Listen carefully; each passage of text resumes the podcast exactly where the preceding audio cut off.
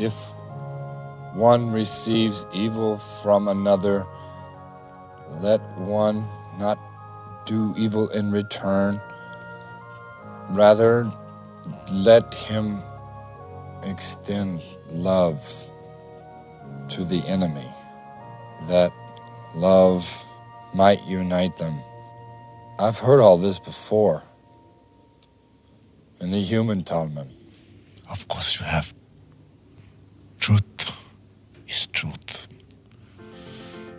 But what you have not yet learned is the way we Dracs express the truth. Hello, listening people. Hello. Hi, Bartek. How are you? Good, Ryan. How are you? I'm doing very well, my friend. Or my enemy. Are you my enemy? I don't know. Or are you my friend, Bartek? Friend Bartek. No, no, no. Mr. Friend Bartek. no, no, no. I'm not an in joke. okay, fair enough. Bartek, what's happening? Who are we? What's all this about? What's what's what's this podcast? Explain it to me. I'm just a new person. I've just walked in to this forum and I want to know if there's anything going on here that I want to stay around. Yes, well, as you said, you said the first important point. This is a podcast. Okay. Uh, this is the Spit and Polish Presents podcast, specifically the show Pictures Powwow. It's not the mystery box. We should get back to the mystery box at some point, So side note. Um, this is Pictures Powwow, our weekly show where we review a movie and we give it a recommendation or not. Yes, and the movies have come recommended, whether it's a recommendation from yourself, from me, or our own listening people. That's right, people listening. That's you. You can recommend movies to us. We'll add it to our holly jolly list of movies, which is actually quite small at the moment. We need some more movie recommendations, people. We can't we can't just keep doing the same movies over and over again. You need to give us some more. But yeah, we are talking about movies that have come recommended, but we're not alone for this one, Bartek. We had to enlist some people in to discuss the movie that has come recommended. That's the title of this episode, which we'll get into. But Bartek, who have we who have we enlisted? Who have we marooned on this little island, on this little planet, to come talk to us about a movie? We've got some old friends coming back. I think this is their third time on Pictures Powwow. It is. Lucky. Third time's the charm. I thought you said Lockie. I'm like, no, not Lachlan. he has been on twice, but not third yet. Um, no, it is our friends from uh, Chat's television podcast, Alan and Magellan. Hello. Your Mickey Mouse is one big stupid dope. Thank you. Thank Well, you. Mickey Mouse is American, I could ruin the so food. You could frighten the customers. So, we watched the movie. we reference the movie to let everyone know that we actually watched it. Unlike Yeah. those other podcasts that don't watch it and skip over things. Don't like them at all. But uh Alan, Magellan, which one's which? To let everyone know who's Alan, who's Magellan. I Alan, refuse. go I- I- first. Oh well, there. you See, you spoiled it because I said, Magellan, we should go into the Zoom call and write our names as opposite pe- people to confuse Ryan and Bartek. But no, I'm Oh, Alan. we don't I'm look at the Alan. Oh, that's fair. Uh, I'm I'm one of the co-hosts of Chats, the television podcast. Yeah, I'm Alan. another one. My name's Magellan. What's up, everybody? I like the implication, by the way, uh, Ryan, with your role playing of like a new person, that there's somebody out there who's so desperately looking for a podcast episode about Enemy Mine that they're like, finally, here I am. I don't know who these guys are. It's I'm me. stranded on a planet. No, no, it's me because here's the thing. Like, I recommended, I recommended Enemy Mine, and I find a lot of interesting videos, uh, podcast material that reference and or review or discuss these type of properties, like something like Enemy Mine, which is a very overlooked, forgotten about sci-fi um, movie from the 80s, or or Babylon 5, which is a show that you guys have covered in the past on on your show, and like. I think it is valuable. Like I like we had a whole show when we started where we talked about unappreciated masterpieces. These these Yep. movies that people somewhat know but no one really talks about. And it's like, yeah, Enemy Mine. There is somebody out there who's like, oh, someone's talking about Enemy Mine. Okay, cool, because it's like it's a movie that exists and it has some merits to it. It has some flaws too, and we'll all talk about it. But like, yeah, there's someone here who's just like, whose pictures power? Why they spin polish? Uh, is polish like polishing the shoes or polish the people? And it's it's the people. And if it's a bad movie, we polish the turd. yeah, exactly, Bartek. You got it right there. Um, so Alan Magellan, tell us a bit about your show, Chats, a television podcast. It's kind of in the name there. You chat about a television podcast. Which podcast do you chat about? Um, John, I can take this one. Sure, go for it. So we chats about TV shows ma- mainly in the cult classic realm, uh, shows that people love but don't talk about as much, similar to uh, Pictures Powwow. Uh, shows that we think deserve either a closer look or a zoom in or a reconsideration, what have you. Uh, we've covered a variety of shows in the past five years, things like uh, Farscape, Babylon 5, as Ryan mentioned, Avatar The Last Airbender, Freaks and Geeks, and we've even dived into the realm of more live action stuff like Aaron Sorkin's The Newsroom, as well as Studio 60 on the Sunset Strip, and some more uh, smaller scale, short run stuff like Better Off Ted and Pushing Daisies. So, uh, you know, a broad spectrum of television. Uh, we love TV and we don't know how to stop talking about it. We're broken and we're trapped in this prison. they're trapped in the little box and they're they're stuck, and we have to switch the channels like Mr. Burns running across each t- different TV show when he was in The Simpsons. Remember when he ran over and he's Is just the, like, the Bobo episode? "You're never gonna escape me," and is out of breath. Yes. Um, even even relevant to this discussion, um, we are talking about Enemy Mine, uh, a movie. People, if you have not seen, definitely should. We're going to be talking spoilers about it. It's from 1985. The brief the brief plot synopsis of it is. Two warring races, a human and an alien, shoot each other down and land on a barren wasteland planet and have to survive. They have to get over their bigotry, over their prejudice and learn to cope with one another and survive the elements, and things ensue from there. But why it's also relevant to you guys is you guys covered uh, Roots on your podcast, and one of the lead actors in this movie was in Roots. Um, He was. I can't remember his exact character name, but I, I kind of remember his role in it. But do you guys want to briefly touch upon that? Yeah, so we we did last summer. We did a stint of a couple miniseries. So we watched the '90s Pride and Prejudice. We watched uh, the HBO John Adams miniseries, and, and in With our between boy those, we Paul watched- Giamatti. Everyone loves Yeah. Paul Giamatti. of course. yeah, it's shout outs to, to the homie. Um, and then a sandwich in between those, we watched the 70s uh, miniseries about a family that lives through and beyond um, the experience of slavery in the United States, which is called Roots. And people probably are most familiar with the Roots through that being the thing that love that launched LeVar Burton's career. Um, he played Kunta Kinte, who is an individual who is um, captured in Africa and enslaved uh, and brought to the United States uh, in around like the late 1700s or early 1800s, I think. Um, and Louis Gossett Jr., who plays um, uh, Jerry in this movie, plays Fiddler, this character named Fiddler in um, in Roots, and he is an enslaved man who plays the fiddle, which is why he's called Fiddler. And he kind of is like a mentor friend figure to LeVar Burton's character. Um, and they have a lot of discussions about um, what it means to live in an institution like slavery. You know, to what extent do you resist that institution openly? To what extent do you quietly subvert it? And he and, and Kunta Kinte try to figure out how to navigate those things together. Um, so he's a really interesting and complex character in Roots, uh, and it was cool to see him in this because he's a fantastic. He's an Oscar-winning actor, baby. I mean, Yeah.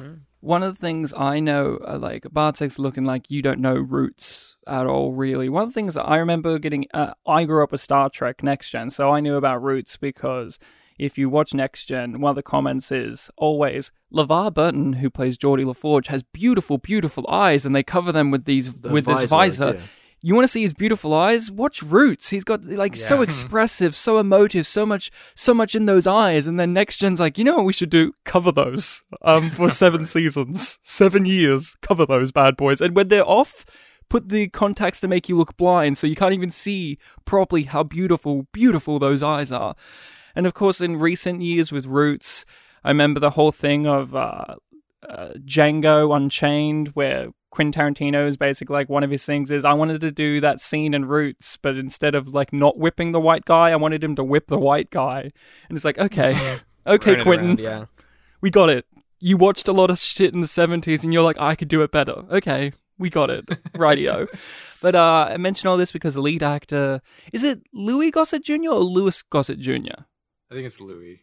Okay, That's I- how I've always understood it. yeah, I wasn't too sure. I watched an interview with him about this movie in particular, and he did reference roots a lot in there too, just because of like Mhm.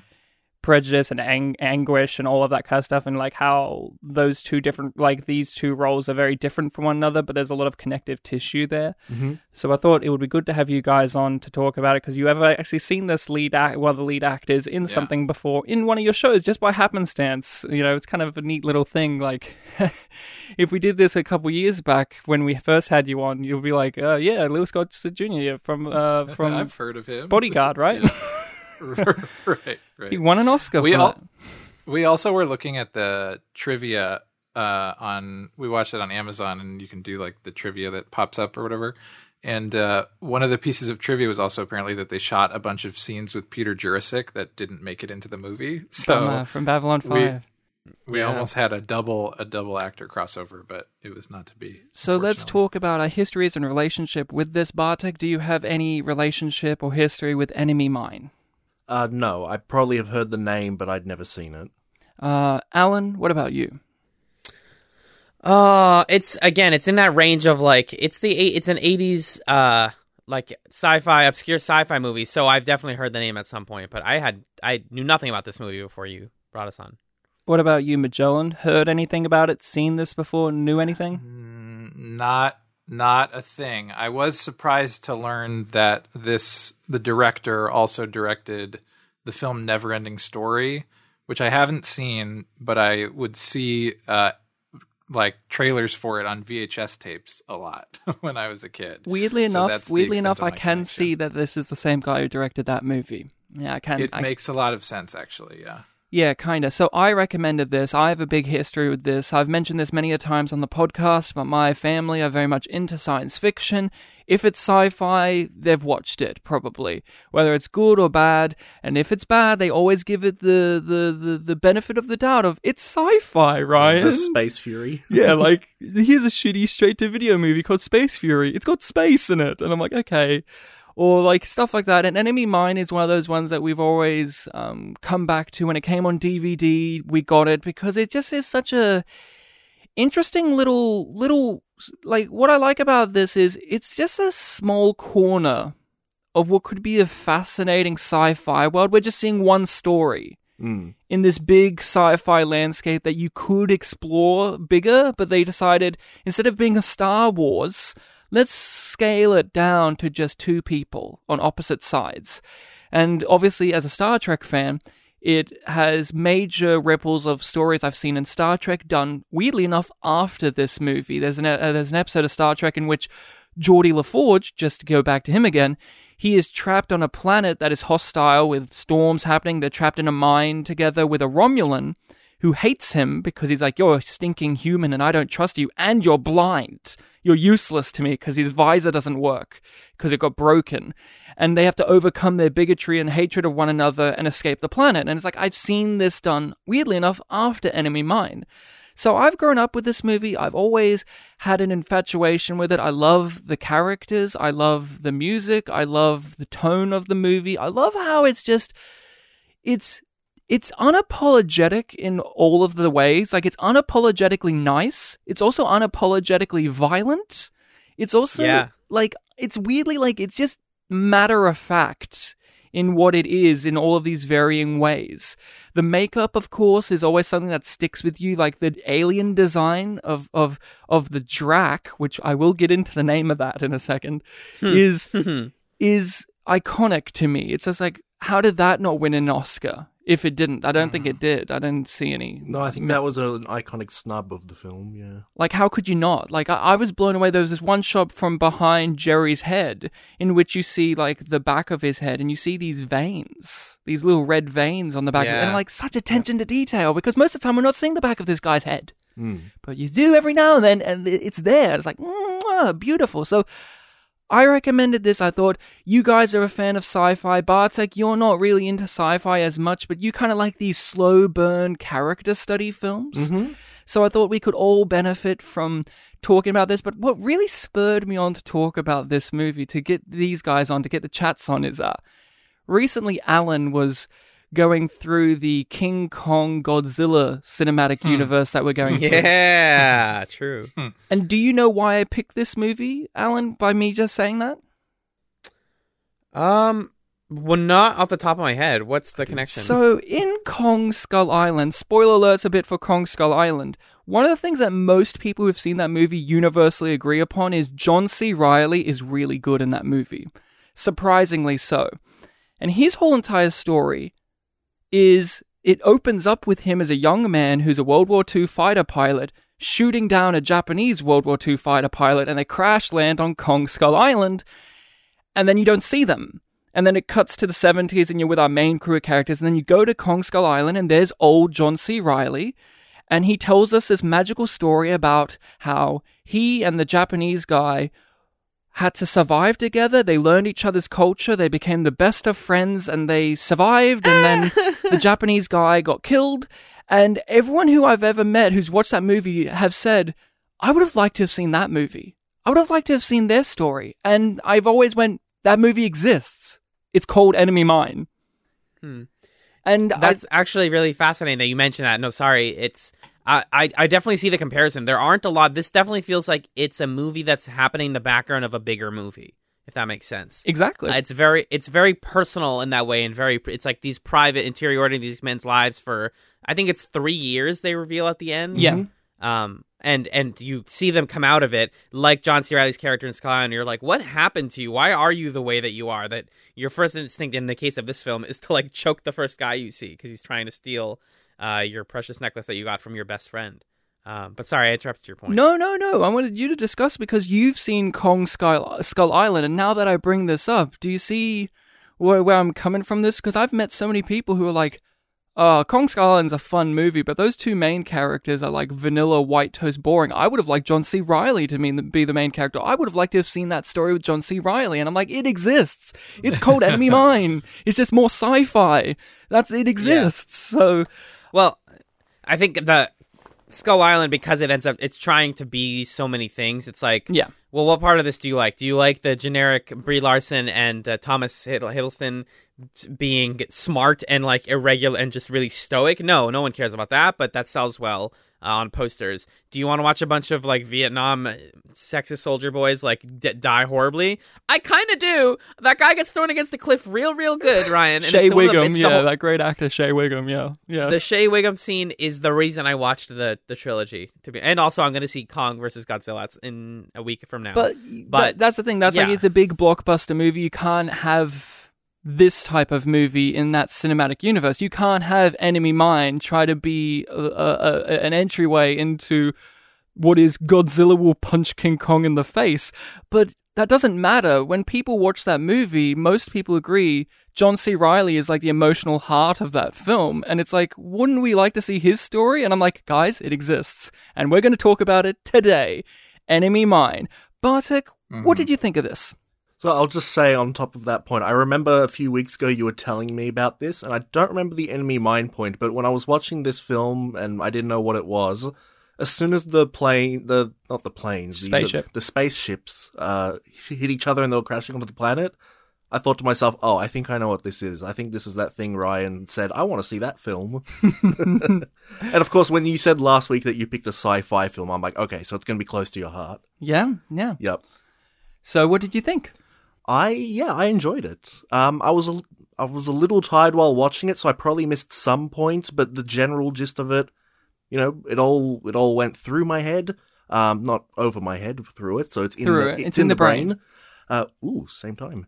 Um, I I enjoyed it a lot. I thought it was very, uh, like you said before, unapologetically genuine. yeah, that's it. It's a genuine. It's like what I like about this movie is someone had a story to tell. hmm and they told it. There's some issues I have, namely the third act, but it's genuine. Like someone sat down and said, This is a story and a universe and characters I want to explore in a film. And somehow we're sitting here and it happened, at least for, for you and myself. What did you think about this, Magellan? Um, I really, really enjoyed this film. I mean, it's obviously pretty. Uh, it's got some camp to it, which I think could put people off, and some, you know, hard sci-fi ness. But it ended up uh, handling the whole "we're from two different worlds, we're two different races" thing a lot more responsibly than I was expecting it to. Mm. Um, so yeah, I ended up really loving this film. What about you, Alan? What did you think of Enemy Mine? It yeah, it's a humble film, like you were saying. It's it's a kind of a bummer that they don't really make movies like this anymore because I got a lot out of it. I found it really engaging. Um, I think I was saying to Majan before we started recording, this with like uh, you know a modern day budget as like a independent film would do great. People would love it. Uh, it's the, I think one of the biggest reasons that it was such a cinematic bomb at the time was you know a it's going against Rocky Four. Uh, it's The best the same. Rocky. They came out the same month. yeah, but which like grossed you know 10, 10, 10 plus times this film, and uh, you know audiences might have not been coming to it for this like relatively slow meditation on like our differences and bigotry in 1985. Like that just wasn't what people wanted, and and what action there is. Like you were saying, the violence in this movie isn't. It's not like exciting and thrilling. It often happens like it's almost mundane. Uh, and uh, you know, I also have problems with the third act. I think it starts to get violent just for fun, just for like '80s silly fun there. But even there, like a guy takes a spear to the neck, and that just happens. And they're like, "All right, we're moving on." A guy took a spear to the neck. You don't need to watch the blood flow like it's Zack Snyder, or you don't need to watch uh the guy like scream. He just he dies, and you move on because death happens in this world. I liked it a lot, a lot. Yeah, one of the things that I think is interesting is you said a movie like this couldn't be made today, and I agree, but not fully. A movie like this wouldn't be made today as a sci fi movie. This movie would be done as a gritty, real world drama in which Jeremy Renner walks into the reservation of a Native American people and says, I'm going to solve a crime here, and I don't like you guys. That's a real movie, by the way. I'm forgetting what it's called, but that's a real movie. Um, and like that's what it would be recontextualized. It'll be recontextualized into literal real world context instead of the sci-fi nature. And look, I love sci-fi, but I think some modern sci-fi stuff like Star Trek Discovery, like Star Wars, so on and so forth, as time has marched forward, they're forgetting that you can use sci-fi as an allegory for real-world issues. Instead, it's just kind of like, yeah, look, Kylo Ren kind of represents a Nazi, but also, don't you love him? And it's like, no, not really, not really. He's a tall, cute boy. Yeah. No, no, not really. He's a bad man, but don't you want him to be redeemed? I'm like, no, Right. no, Not no, thank really. you. But um, I think that's kind of missing in the world of sci-fi. But there's a dis- discussion to be had there of like, when I walked into this movie with my wife, she had not seen it before either. She didn't know the plot, and when it started, she just looked at me and before sh- she met before you meet Jerry, um, she said, "Oh, is this going to be like a communist allegory? Is this what this movie's going to be about? Like, know, the enemy that's a big empire, blah blah blah." And it's like, and I looked at her and I said, "No." I just think it's, and I went, I don't want to say too much, but I think it's just generalized bigotry and like fear of the other. It's not necessarily like Star Yeah. Trek where it's like, and the Romulans are the Romans in space, or they are the Klingons, they are those evil Russians. Like, to me, it had a more of a generalized feel. Like, you could see a little bit of everything in here. Like, I personally got like um, indigenous people vibes as well, especially with them being like, they're dwelling on the land and all of that, but also obviously you've hired a, a black man to play this role, and and Well, that- and a man who very famously played an enslaved man in Roots, right? Yeah. And there's, you know, the imagery of the Drac being forced to work and being whipped, and Mm-hmm. like that's very much in the At, film at the as well. antagonistic mine. yeah, Right, right. God, but they know what they're doing, but I think the part of the reason this movie doesn't feel too dated is like exactly like you're saying. They're not like it means this. It is very open to interpretation. It's arguably a little safe because of that, but I think that that is definitely to the film's uh, benefit that they they didn't choose to like say anything more explicit about it. It occasionally, you know, it's them yelling about exactly like you're saying indigenous uh ar- arguments about indigenous people's rights and like oh well you also conquered probably you conquered this as well and like Americans conquered this and we're all you know imperialism stretches beyond just like the white man. Yeah, I mean, Uh, we know we're in Australia where it's still like a current thing. It's like we're still proudly a part of the Commonwealth. but I wanted to discuss this issue here, which is some people hate, some people love, and some people feel indifferent about the idea of using sci fi Mm-hmm. to be so allegorical about race and just generalized issues of these matters. Like, I've met people who are like, I hate it that, say, just to refer to Enemy of Mine, no one said this about Enemy of Mine because I've never met anyone who's ever watched this movie outside of myself, but just to say, some people would say, oh, it's so like gross and pandering and racist that they've hired this black guy to be like this enslaved race and blah blah blah blah blah all that kind of stuff. But then you have the opposite end where it's like, well, if they hired a white guy, well, then obviously it's unfair because they're making an allegory to this, and you're a coward if you don't do this. And then there are people like, I don't like sci-fi that's allegorical to real world issues at all. I uh, hate to break it to those people, but it's all like that. It's It's all- all, There's nothing that's not like that. I'm so sorry to break it to you. but like it's a, it's a tricky issue because Star Trek's had many people come under like it's come under flack for a whole multitude of reasons. Like the most iconic one that people, oddly enough, are divided on is there's the famous image of the the race in Star Trek the original series where one half of them is black, one half of them is white, and they're angry against mm-hmm. one another because you know their bigotry comes from your right half is white, my right half is black. I hate you that type of thing. And people look at that and go, "That's that's terrible." Like, and one of them, people go, "They should have hired black actors to play that role," and then no, they shouldn't have hired this. And it's like, where do we all fall on this? Because I'm personally like, can we just be happy mm. that we've got a sci-fi story? Like, I get it. Like, I get all these complex issues, but I'm just like, look, I get what the writers are getting at. And with Enemy Mine, I get it. I'm like, cool. Louis Gossett Jr. Louis Gossett Jr. He plays it well, but like, I can see people.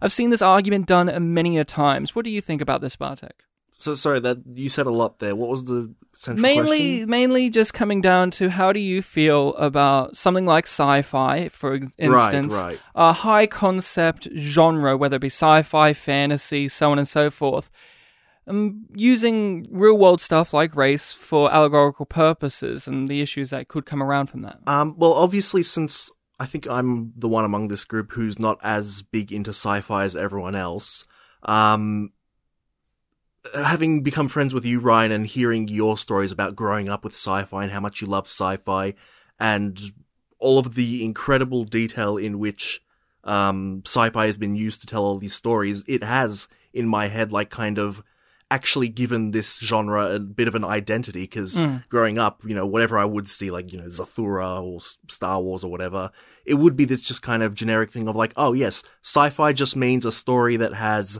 robots you know, uh, any sort of machinery or scientifically explained thing as like, you know, a, v- a visual spectacle or whatever. So, um, actually getting to see a sci-fi film like this that does utilize things like that actually feels for me like I'm kind of seeing the world that you've described to me over the years. So I appreciate that I got to see a film like this and um, that it touches on allegorical things like racism or bigotry in general, as you said.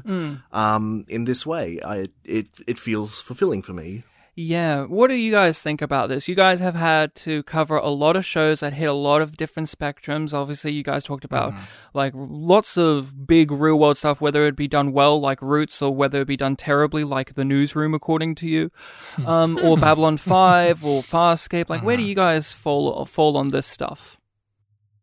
Um, yeah, I mean, I think the the sort of performance of this film at the box office says a lot. Just to your point, Ryan, about how people feel about a sci-fi film that is like without pomp and is meant to be this very grounded allegorical story. It it did not do very well at all, um, and uh, it it was interesting to see a film that is clearly drawing on a lot of the visual trappings of Star Wars. Like the the opening feels very Star Warsy. The human ships feel Star Warsy. Even the planet feels a lot like Dagobah, specifically at times. Yeah.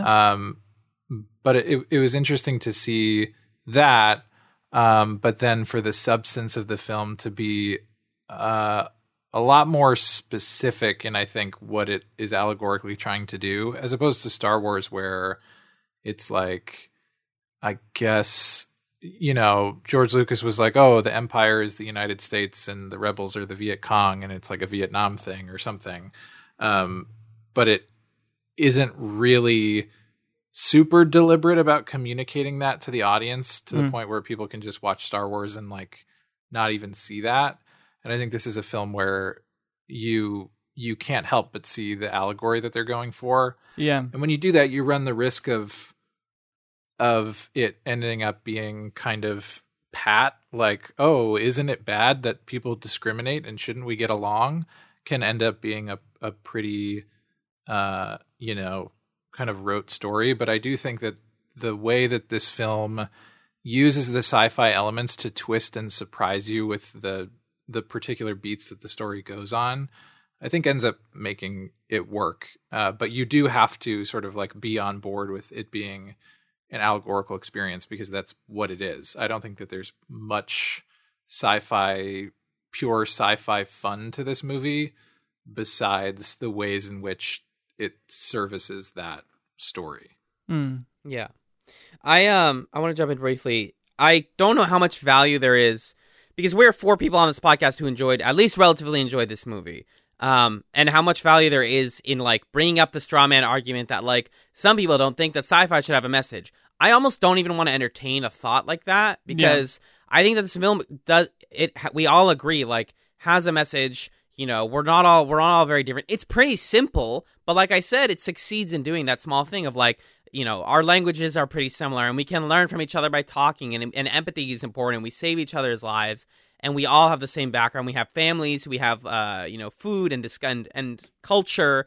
These are things that are shared amongst everyone. This is useful to the average viewer in the 80s and i think it works for that. And like i said before uh to say that any science fiction or any fiction to be honest with you Mm. doesn't have at least some some sort of message that you can read into it is very immature and uh kind of like puts down the the genre as a whole uh to say that that it's just like oh some of it doesn't mean anything. You can't look into it. I don't agree with that. Yeah, I, I, I've been, I just been thinking about it a lot because I've been engaging a lot of sci-fi discord at late discourse at lately, and just lots of differing topics, and it's like especially prevalent in sci-fi and fantasy genres because they are so heightened. And there's always that thing, right, with genres like comedy is looked down upon in comparison to dramas. Like, oh, comedies can't hit you as hard because they're just trying to make you laugh. It's like, have you watched Planes, Trains, and Automobiles? That fucking makes me Mhm. cry every time. Ugh. But you know what I'm saying? Like in sci fi, you guys have covered it sci fi, fantasy, all these things. There is a level of.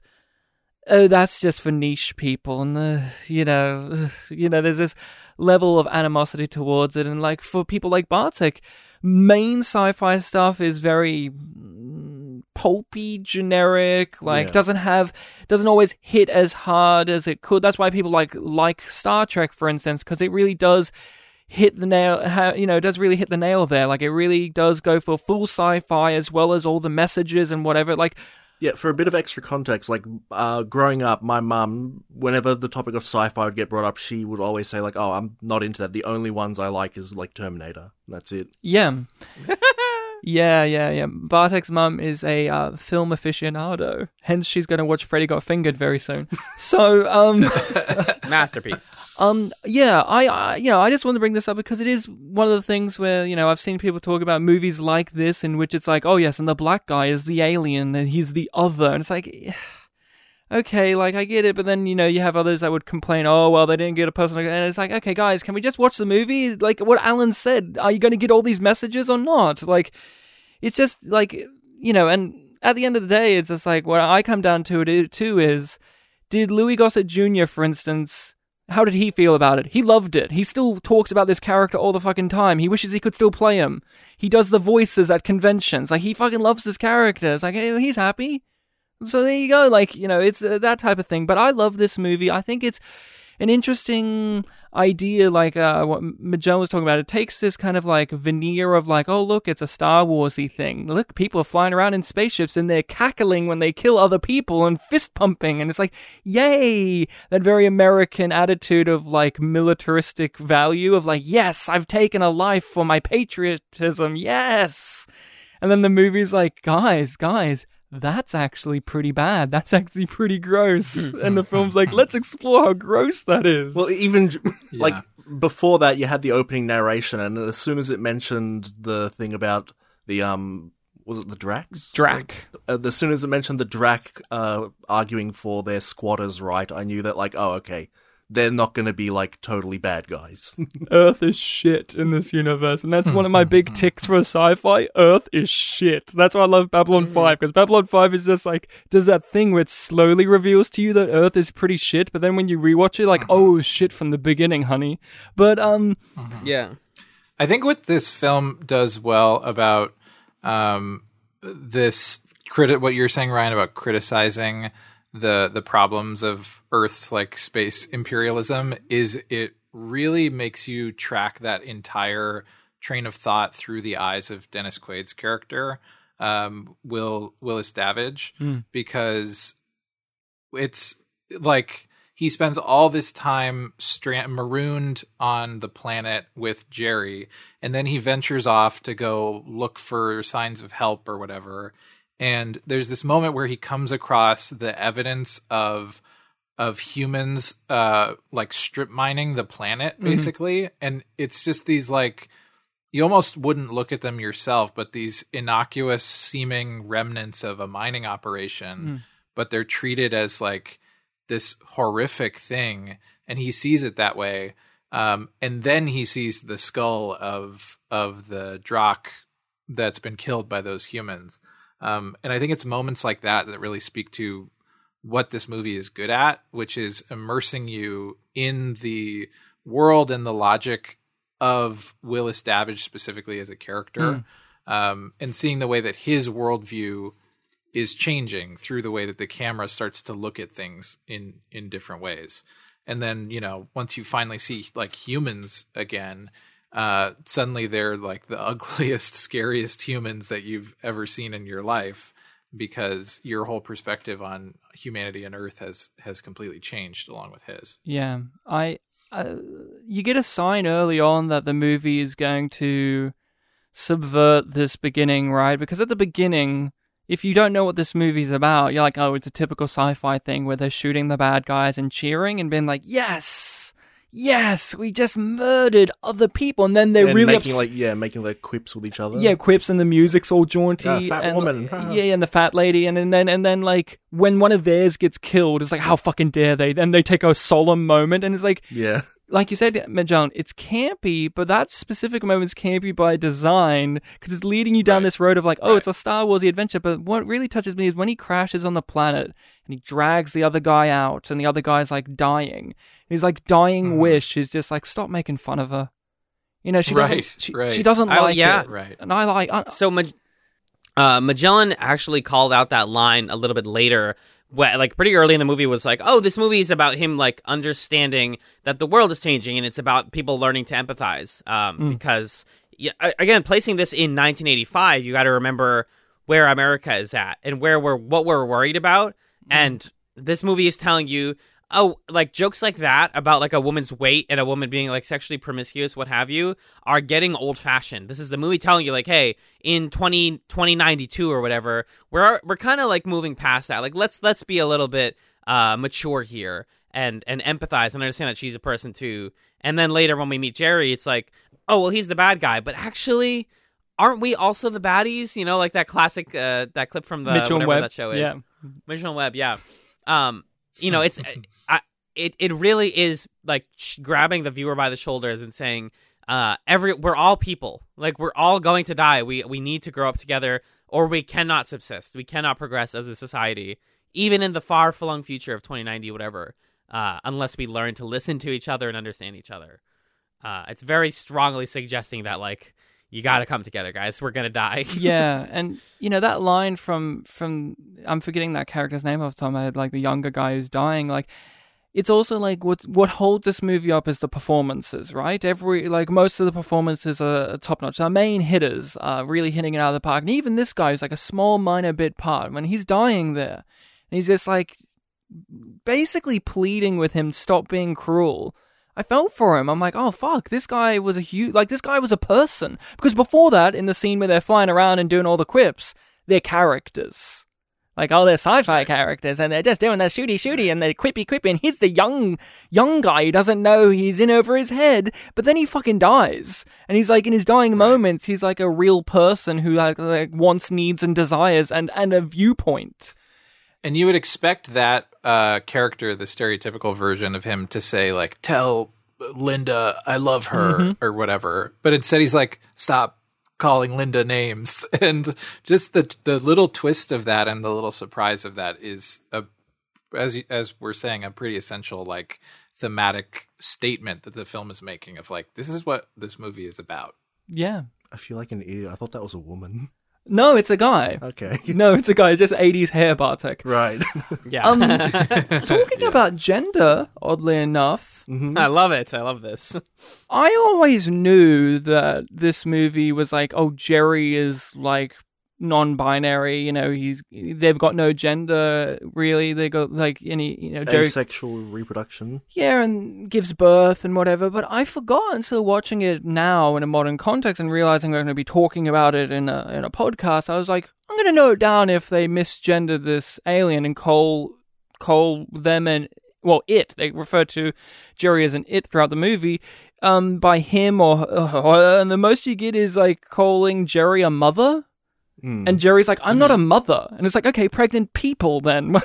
Moves on. And I'm like, the Yeah. film actually very consistently managed to stay in line with itself in that regard. Like, even though our main character is bigoted, there was no there was no real moment where he's like, "You man, alien, blah blah." He's like, "Well, the Drac they have no gender, so we're going to abide by that. It's an it," which at first is used as a derogatory statement in its own right, where it's like it's an it's an other, it's an alien. But then, as it goes along, it's just like, no, no, no, that's their pron, that's their pronouns. And then I really like the touch of they're referred to as just a parent. There's no mother, father, all that, just parents. And it's like, oh yeah, your parent, you know, was my friend and Yeah. all that. And I thought that hmm. was really hmm. interesting. I wasn't expecting it to actually be that with this. I was expecting like, oh yeah, they're gonna make jokes or whatever, or there's gonna be this, this, this. But like, you watch a movie from 1985 where there's a non-binary alien and they treat it respectfully, which fucking Star Trek Discovery can't even do in the modern day. so Yeah. Well, this movie, this movie ends up being. Uh, I, I'm sure John's going to say something similar to this. It kind of ends up being three movies, uh, because you could end it on like Jerry and Willis learn to live uh, in harmony, and then one of them dies when finally they get picked up by a search party, and it's sad, and we learned about empathy. And then the second one is like. Uh, Willis picks up Jerry's child and delivers him to the people, but you know he like someone has to die. You know that's like where each of these acts could end. But he's just like uh reluctantly survives both of those parts and then act 3 he's like I don't know why I'm alive anymore. I just want to find this kid and go home. Like let me just all of this is fake anyways. He's fully disillusioned and in like 80s action man mode. Uh, which I enjoy, but I think it's very silly. Well, it was kind of Um, like a but reversal of what he was at the beginning, right? Like at the beginning, he was like the normal action man at the end, but then at the end, he's like, no, no, fuck this. I'm going to shoot my way out of here and save the kid. Yeah. Fuck this whole Yeah. thing. Yeah. Yeah. Right. It just it really threw me for a loop in the second act when it was like, oh sure, Jerry's pregnant. Like you buy into it pretty quickly, but I'm sh- I'm oh, sure go in the 80s I'm like I'm sure in the 80s I'm going like, what in the world is this movie? This is too Right. weird. Right. Well, and when we were watching it together, Alan, both of us in that scene, because the the way they lead into it is uh, Willis goes to explore the planet, and Jerry's like, "I can't go with you," and is a little bit cagey about it. And then Willis gets back, and uh, and Jerry's like, "Okay, the reason I couldn't go with you," and we were both like, "Say that you're pregnant. Say that you're." We're on." like being funny. We're being cheeky. Yeah, we're like, you're not actually going to say that you're pregnant right now. That's Yeah. not what's going to happen. And it keep the scene keeps building the Hmm. tension to the point where Jerry's like, I'm I am with child or whatever. Uh, Yeah. Which th- for us that was a moment of like, oh my god, I can't believe the movie just did that. And then the response from uh from Willis in that moment is just joyous laughter. Yeah. Like the I think what's really powerful about putting this movie in the sci-fi context that it's in is it shows you what it really looks like to have like radical empathy with another being.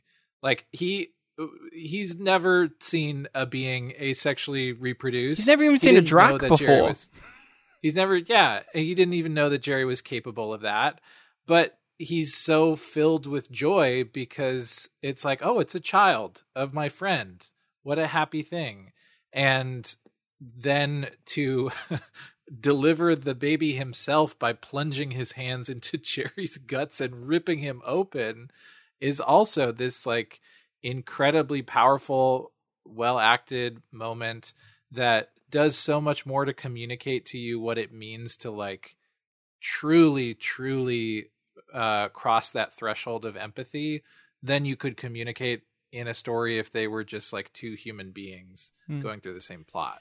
What did you think about this, Bartek? I mean, this is a movie from the 80s. It's sci fi. Sci fi inherently, with stuff like Star Trek, they touch upon these social issues that we mentioned. Did you really expect that a movie from the 1980s is going to just proudly have a non binary, a- asexual alien that gives birth? And, like, not even the give birth part, but just that alone. And, like, you know, like we've we've actually been saying throughout this like Jerry, and we've been saying he, but the movie never says that. They just call him it or they, and just Jerry. Yeah, that would be one detail that I didn't fully take in. Like, obviously, I got the whole thing of like, oh, they reproduce asexually. I think there was even a line about how they don't have men, women genders. Yeah, and then Um, voiceover, he's just like they they don't they've they're they're the two genders trapped in one body. That was his base understanding. Which leads to a weird. It does lead to a weird moment where he's like, "Oh, it's beautiful that like the only time a man, a woman and a woman human get together is to have a baby. That's so beautiful." And I was like, "This is weird." I'll talk about that. I think just that's an interesting idea, and I think it makes sense It for Jerry. But like, what did you think? Of course. So, but continue on about it. Um, yeah, he before he had the line where he was like, just showed up. He showed the the the belly, and he was like, "Oh, you're pregnant." He said something about he had a variation of like caring for two or something. I'm like, oh, Hmm. pregnant, wow. Yeah. Um, so it, it didn't hit me as big of a surprise during the line, but yeah, it, it was very interesting. Mm. Um, yeah, I, I, I really didn't consider that. Uh, I guess because you were rewatching it, so you you Mm. were looking out for it. Yeah, that whole thing of it, they had a consistent script with Mm. regards to how they reference him. They like they never say he or whatever. him The- yeah they it it It. and it mainly and just and then parent and stuff like that which is which is great and then even the even the even then like they they they follow it up too from the very beginning of like well they don't have any kind of sexual reproduction organs or that and when we first meet jerry jerry's fully naked running around and it's just like smooth because because they're a lizard yeah, fish frog toad thing amphibian. um, and it's just like, oh yeah, yeah, of course they're going to do that because it's a 1980s movie. But then even then, like internally within the movie, it's like, well, of course they don't have external genitals or external genitals or anything. Of course it's going to be like a smooth. Like of course it all makes sense. Like it all adds up. I was really blown away by that. Like I, I wasn't necessarily looking out for it on the watch, but I knew it was there. And then I was just like, oh well, we'll see how it goes. And I was, and then I was paying attention. I'm like, oh, they they're staying consistent with this. And again, like you know, there's some modern sci-fi stuff. I just slam Star Trek Discovery. Star Trek Discovery is a non-binary character, and they just don't know what to fucking do with them. And they just don't. They, they start the whole show with it's like, oh, and she's a her, by the way, and then randomly it's like, oh, I'm actually a them. It's like, well, why didn't you start out like this? Enemy Mine managed to figure that fucking shit out. Yeah, it wasn't But- to- it wasn't tokenism. But uh, yeah, I thought it was an interesting idea. Obviously, we've all gravitated towards the Jerry gets pregnant thing. Um, it's interesting. I mean, how can you not? I mean, it's cool. I think it's just cool. Um, because in sci-fi, it's like a lot of it is aliens. Aliens are just like us, except for they're fish people, or they have like bumps on their heads. But like this movie's like, no, no, no, no. We're gonna take it to more of that. We're gonna we're gonna say they don't have a gender. They're gonna say that they only have five names in their family lineage. We're gonna like they they keep adding on to these details that make the Drac feel like a real species that exists. Hence, it feels like there's a bigger universe going on inside of, like, that's outside of this little story. So the idea of, like, they don't even get to choose. It just happens. One day you just become pregnant, and it seems like from their societal standpoint, that's a joy. It's not like it's a burden, even though they're at war right now. It doesn't seem like oh, and then you get, fall pregnant. What a terrible like you know. what I mean, it feels hmm. like they celebrate life, which is obviously very much what Jerry's whole thing is, and like when they get into the rituals and the and the family lineage and stuff, like life, family is very important Yeah, to the Drac, who have been represented for a majority of the film as this the alien other. Yeah, and it's also interesting that you get with the Jerry character, um, like the two very different allegorical elements of like, you know, the male warrior who fights and is, you know, seems very aggressive and Yeah, a wolf masculine. type. Yeah. And then once you get into the pregnancy stuff, you see this like a lot of like motherhood conventions from the character that like changes it up, but is still like the same person that we've seen develop. Yeah, and Louis Gossett Jr. plays it so perfectly. It doesn't feel like, oh, and now I'm playing it femme or anything. Like it feels Hmm. so consistent. Like eh, we gotta we gotta talk about it. He's the best part of the movie, right? Louis Gossett Jr. Is he? Yes. Oh, yeah. Okay. By far. Oh, yeah. Yes, By far. yes. Country Yeah. Mile. Country- I will say Dennis Quaid's like uh, goofy ass, like American ass man character. It di- it didn't get annoying on me the way it does with a lot of uh, characters of that type. But no, Louis Gossett Jr. is acting. Well, Dennis Quaid just has correct. like yeah. a, a realness to him. As I, I personally like Dennis Quaid. I know some people don't as an actor. I do. He's just one of those guys. He's one of the few people. Unlike Kevin Costner, I don't believe Kevin Costner as a blue collar guy. I believe Dennis No, Quaid no. as a blue collar. Like I could see Dennis Quaid just driving a regular ass car and just walking over and Mhm. grabbing a beer. Like he feels like a real like dude, and that's why in this movie, where you're in a heightened sci-fi world where he's playing the machismo man who has to become a real dude, it feels real because Dennis Quaid's strength is just he feels like just he feels like a guy who's just happened to fall into Hollywood. Mm. I mean, it makes sense. His brother, his older brother Randy, like four weeks into being in Hollywood, got nominated for an Oscar. So, like, you know, Mhm. yeah, but like, yeah, Dennis, like Louis Gossett Jr. He he's the main appeal of the movie. What about you, Bartek? What did you think of think of Louis Gossett Jr.? I imagine you're not too familiar with him, and what did you think of his kind of performance underneath all of his makeup? Yeah, I'm not familiar with him, so this was a very real treat. Yeah, he he's the most multifaceted character in the film. Like I said earlier, you know, the starts off this really aggressive guy, um, character, guy character. Um, even on the poster, there's this just antagonistic kind of thing Mm. where they're looking at each other, and it's clear that the title is referring to the fact that they are their each other's enemies at the beginning. Not there's a mine Not- in it that's an enemy. The- not- Do you know the trivia about that? By the way, we do. We'll talk about it. It's Yeah. stupid. Yeah. yeah, yeah. when you first I, picked, was- I just read it before we started. when you picked the film, I had it in my head like, oh, I'll make a joke that I thought the title was about like an explosive mine. But then when I read the trivia and it was like, oh, the other meaning was like it was a mine owned by the enemy. I was like, oh, that's even dumber than my idea. Yeah. Uh-huh. Yeah. It's stupid. it's also my. It's a pl- It's a play on my enemy. yeah. Yeah. It's a possessive. yes. It was. It's a great Enemy title, mine. but like the studio was like, no, you're going to put a mine in there where you have a fight scene at the end, and it's stupid. It doesn't Yeah, even make that's- sense. Perfect explanation for why the fight scene at the end is so weird and out of place. It's like, well, we needed a mine, and the movie was basically done. Is so wait, is that so- what happened? That's what happened. Yes, that's The- why it's literally, the, the studio f- said the audience will not get why it's called enemy mine unless you oh put a my mine in there. That's so stupid. A mine owned by the enemy. A mine by, owned by the enemy, who are the humans at that point. Yep. I was not when the mine showed up. I was not like, oh, good, the mine. Same here. Same here. what?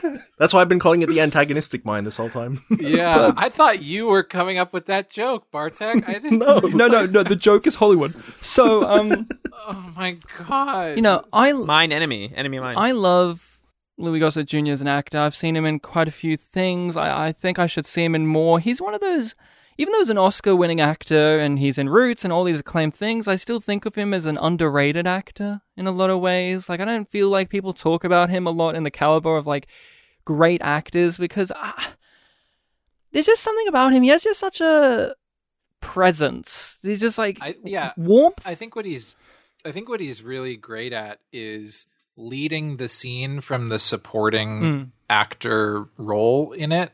Like when he's in Roots and he's Fiddler, he's really setting the tone of of the interactions that Fiddler and Kunta Kinte are having with each other because he plays a somewhat similar role where to this film where his character is um, sort of engaging Kunta Kinte's hostility and and going with him through this arc of of like having a more nuanced understanding of the world. Obviously, those nuances are different between that and this, but like if you think about it, all of Dennis Quaid's emotional shifts in this film are following the examples set by uh, Louis Gossett Jr.'s character.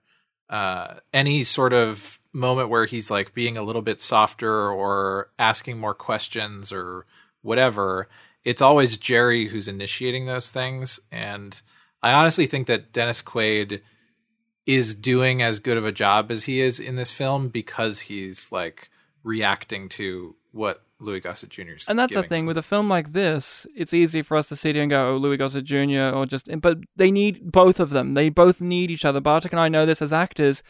One feeds off the other. Yeah. It's chemistry. Simple as that. Like we've seen many a movies with great actors paired up together, but they have no chemistry. There's no there's no formula there and it falls. Even though you know they're great actors, it can still fall. And like Dennis Quaid, yeah, like he's playing the typical protagonist role, and Louis Gossett Jr., like I said, is his stuff is more interesting. He's feeding into his, the other character arc, but like Dennis Quaid has to play it a certain way for Louis Gossett Jr.'s alien character to be tolerable for the audience because, let's be honest, some people may not like this performance because it's really far out there. Like, let's not beat around the bush. It's a weird, like, so many weird Super choices, weird. but they all feel Yeah. like the right Yeah. choice. Not just because of the direction, but because of how Dennis Quaid reacts off of him. Like, at first, Dennis Quaid's like, this is all weird, but then he becomes acclimatized to it. Like, one of my favorite mo- moments from the movie visually is when we see Jerry in the rain. And he's like contorting his, they're contorting their body all around in the rain, like when they're near the mm. little pond at the mm-hmm. beginning, the little lake at the beginning, and all the rain's coming down. And like Dennis Quaid stand there just like a normal person with the mouth open, drinking in the rain, while while fucking Jerry is dancing around and all that. And then at the end of the movie, you mm-hmm. see their home planet, and it's mainly water. And you're like, oh yeah, they're they're like water. So of course he's reacting. Of course Jerry's reacting positively to this water, but it's like so weird and bizarre and alien. And of course it all makes sense. But yeah, you need the two of them need to bounce off each other. And that's why also the second half of the movie works well too, because Dennis Quaid and that kid. I think they have amazing chemistry too. I don't know if anyone Yeah. else agrees, but that kid, he was great. And they both bounced off each other really well. Like that kid, unfortunately, does become a stupid plot device at the end, but then uh, I'll get into the third act. But like before that, I'm like, this doesn't feel like, oh, and it's the kid actor who they chose because they're cute or whatever. It's like they felt like they chose a kid who who worked well with Dennis Quaid, and Dennis Quaid worked well with them, and they all matched up. Like Yeah. this is an acting movie as well as just a sci-fi movie. This is a movie you watch to appreciate actors honing in their craft and delivering it onto the screen.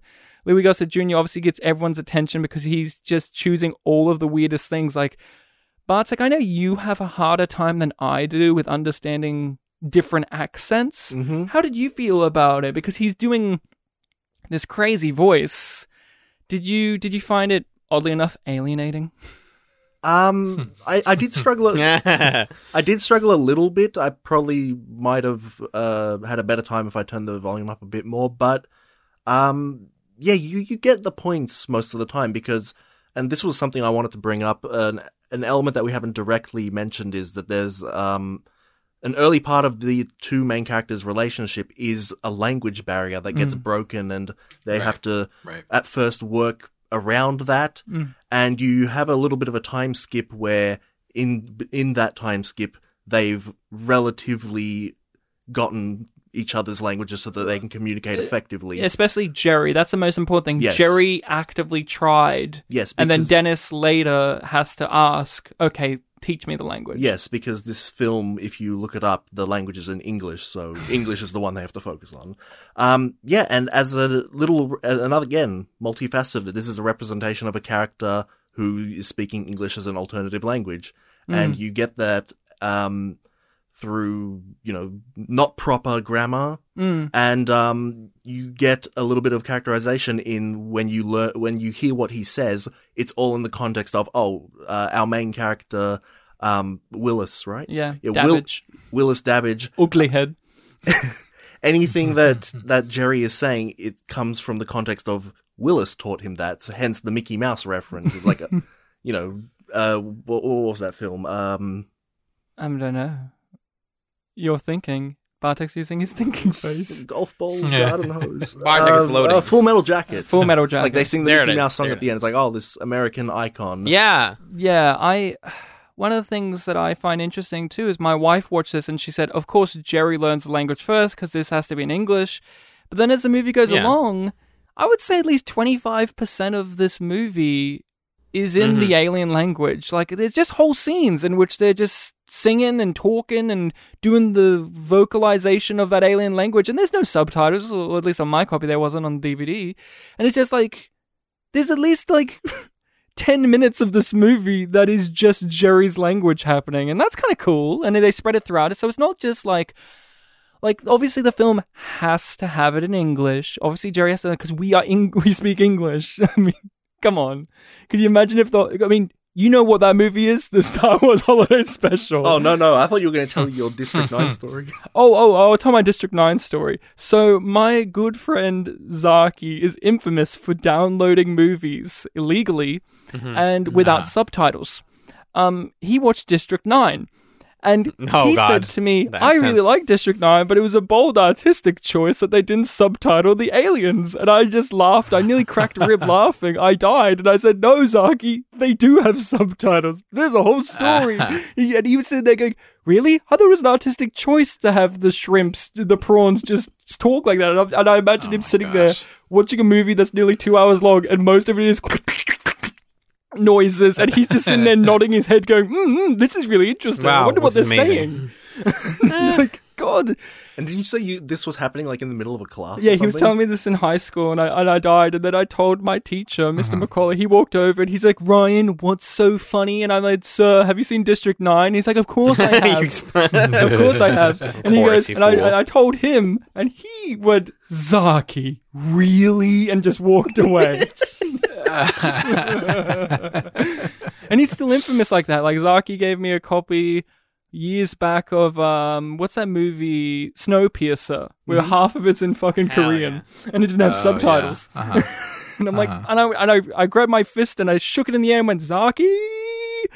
But yeah, I was just curious of what you thought about that language stuff because I know you, Bartek, get a little tripped up on accents that are a little bit heavier. Like we've, Bartek and I have watched a video that's of an Australian Yeah, man who's got one. like a, a what we call an ocker accent, which is just a thick Australian uh-huh. accent. And Bartek said, "What language is this?" No, no, like that- it's it's English. it's like when another character spoke in a much clearer accent. I was like, oh, this is in English, yeah. And then I understood Uh-huh. it. Then he understood. And I've re- I've rewatched that video and like, yeah, he's he's speaking English from the beginning. But um, what did you guys think of of of uh, the the Drac language and the whole kind of culture that you kind of pick up as this movie progresses? Yeah, I um I think it's it's interesting what you were saying before about the ways in which this movie makes the Drac more interesting than just like humans, but they're lizards. Um, and I think that's that's definitely true. Like there are science fiction elements that are um, just cool about them. The design is incredible. The the biological information that we learn about them, the sound of the language is really unique.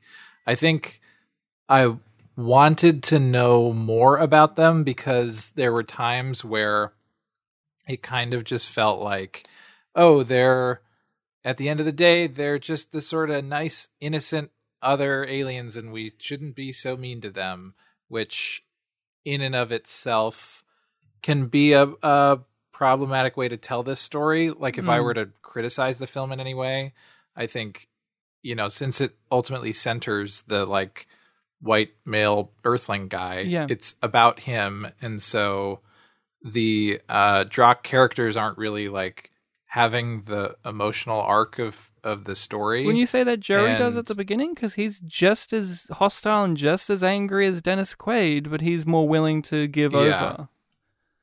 Yeah, that's that's true. I, I I agree with that. Um, and I kind of I found it interesting. They were having one conversation at one point where Jerry, where they were fighting, like after they had this beautiful moment where they were talking about the Talman, Yeah. uh, and like you know, be nice to other people. Then they get into like this fight where they choke each other Mm. when the meteor shower is going on, and they're kind of both arguing that they both have like imperialist claims to this region Yeah.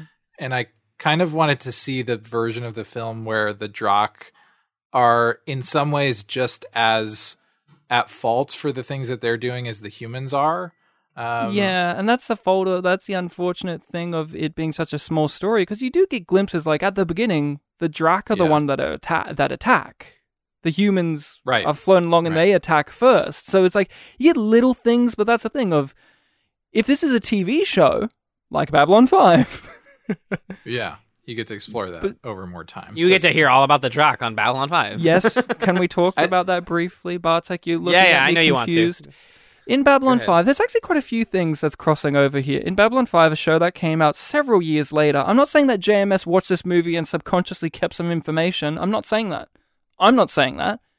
Um, You're subconsciously one of the it. one of the most bizarre looking alien races um, is called the Drakh, and they're evil, and they're weird, and it's the name, and it's like okay, similar name, okay, I can let it go, but then also in Babylon Five, one of the main characters loves Daffy Duck, and one of the other aliens sees this Daffy Duck poster, and he's like, "Who's that?" And another character's like having to explain, and they explain Daffy Duck like this religious, spiritual icon. He's the Mickey Mouse. He's the Mickey Mouse. Right. And then obviously Earth is shit. That's the other thing that's also in common. Uh-huh. They're very disparate elements, but when I watch it, I'm like, ah, I've, I've seen these things play out in similar beats before. so there's the little B5 reference for you out there, people. There it is. I think Babylon 5 is an amalgamation of a lot of JMS is a gigantic sci-fi nerd and smushed together a lot of different sci-fi. So that that definitely tracks. All those things you said like uh, a pop culture figure is treated as like a weird godlike thing by the aliens or by the humans explaining them or And the uh, aliens you know, treat weird it like it's very stoic. Like, I'm so sorry about what I said Yeah. about Mickey Mouse. Exactly.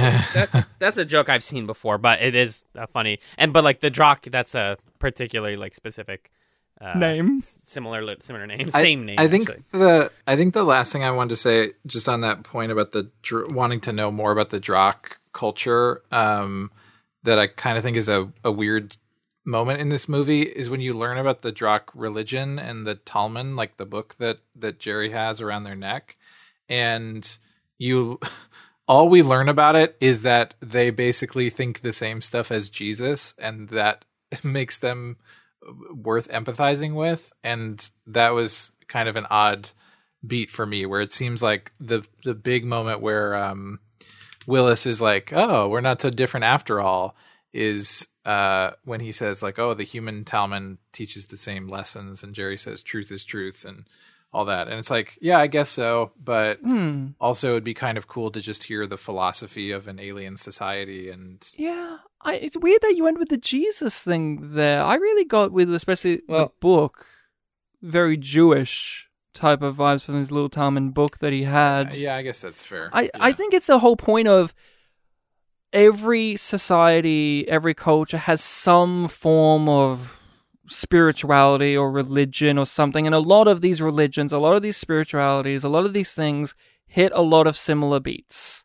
yeah, They I- just vary on what they think what you should emphasize on. But a lot of religions emph- is about like, oh, unity and peace and prosperity, and it's like oh, that's the truth through most of the religions. I didn't specifically see it as like a a Jesus thing because also I saw with the Drac there, it felt like an amalgamation of like there's some there's some Sikh culture in there, there's a little bit of Hinduism here, there's a little bit of indigenous culture from this. I felt like it was a a threading of a lot of things without being so specific Yeah. like Star Trek. I love Star Trek, but it's like the Bajorans, yeah, they're just space Jews. That's all they are. right.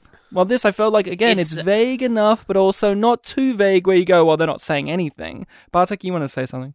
It's essentially what you guys were saying. Yeah, I remember there was an image that was going on uh, around online a few years ago. It wasn't like super viral or anything, but it was basically this image of a bunch of different descriptions of what each religion really believes in, and they were all like basically the same thing in different wording. You know, like Yeah. love each other, peace, things like that. Maybe not Scientology. I think they, they, they have a different understanding of religion, but yes.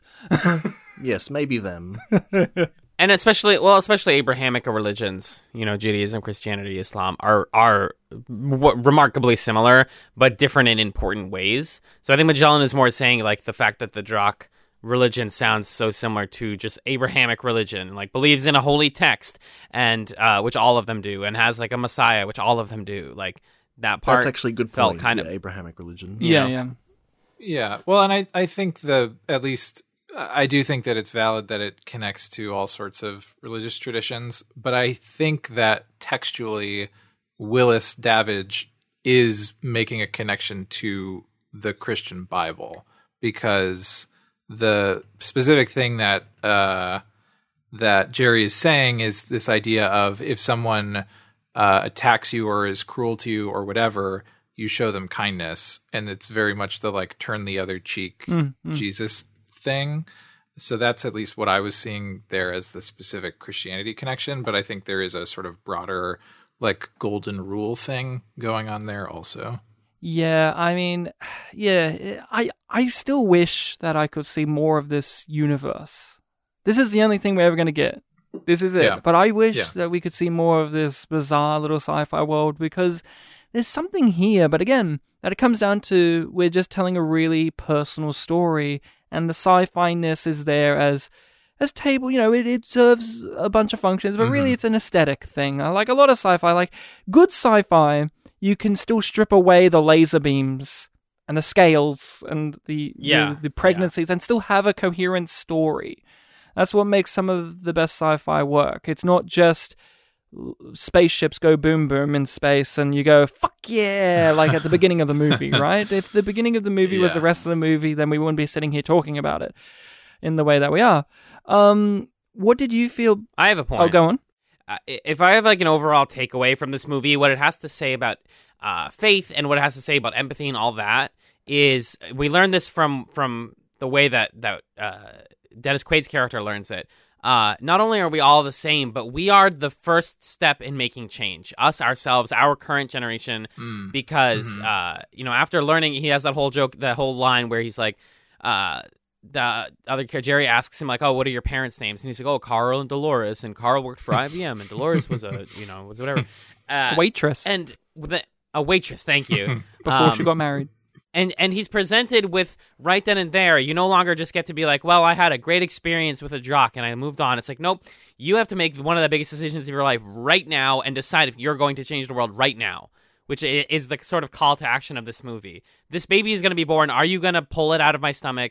And are you going to then bring it home? Which is like the mm-hmm. biggest peace offering to show the Drac that like not all humans are bad. Empathy can be can be developed, and and could very much be a could very much be a death sentence for for Willis Davidge also. Like he Oh, yeah, big he doesn't have any assurance that if he goes to the Drac homeworld, they won't just kill him when he gets But there. But by that point, he's already betrayed the humans to do this, so he's dedicated enough where that doesn't matter.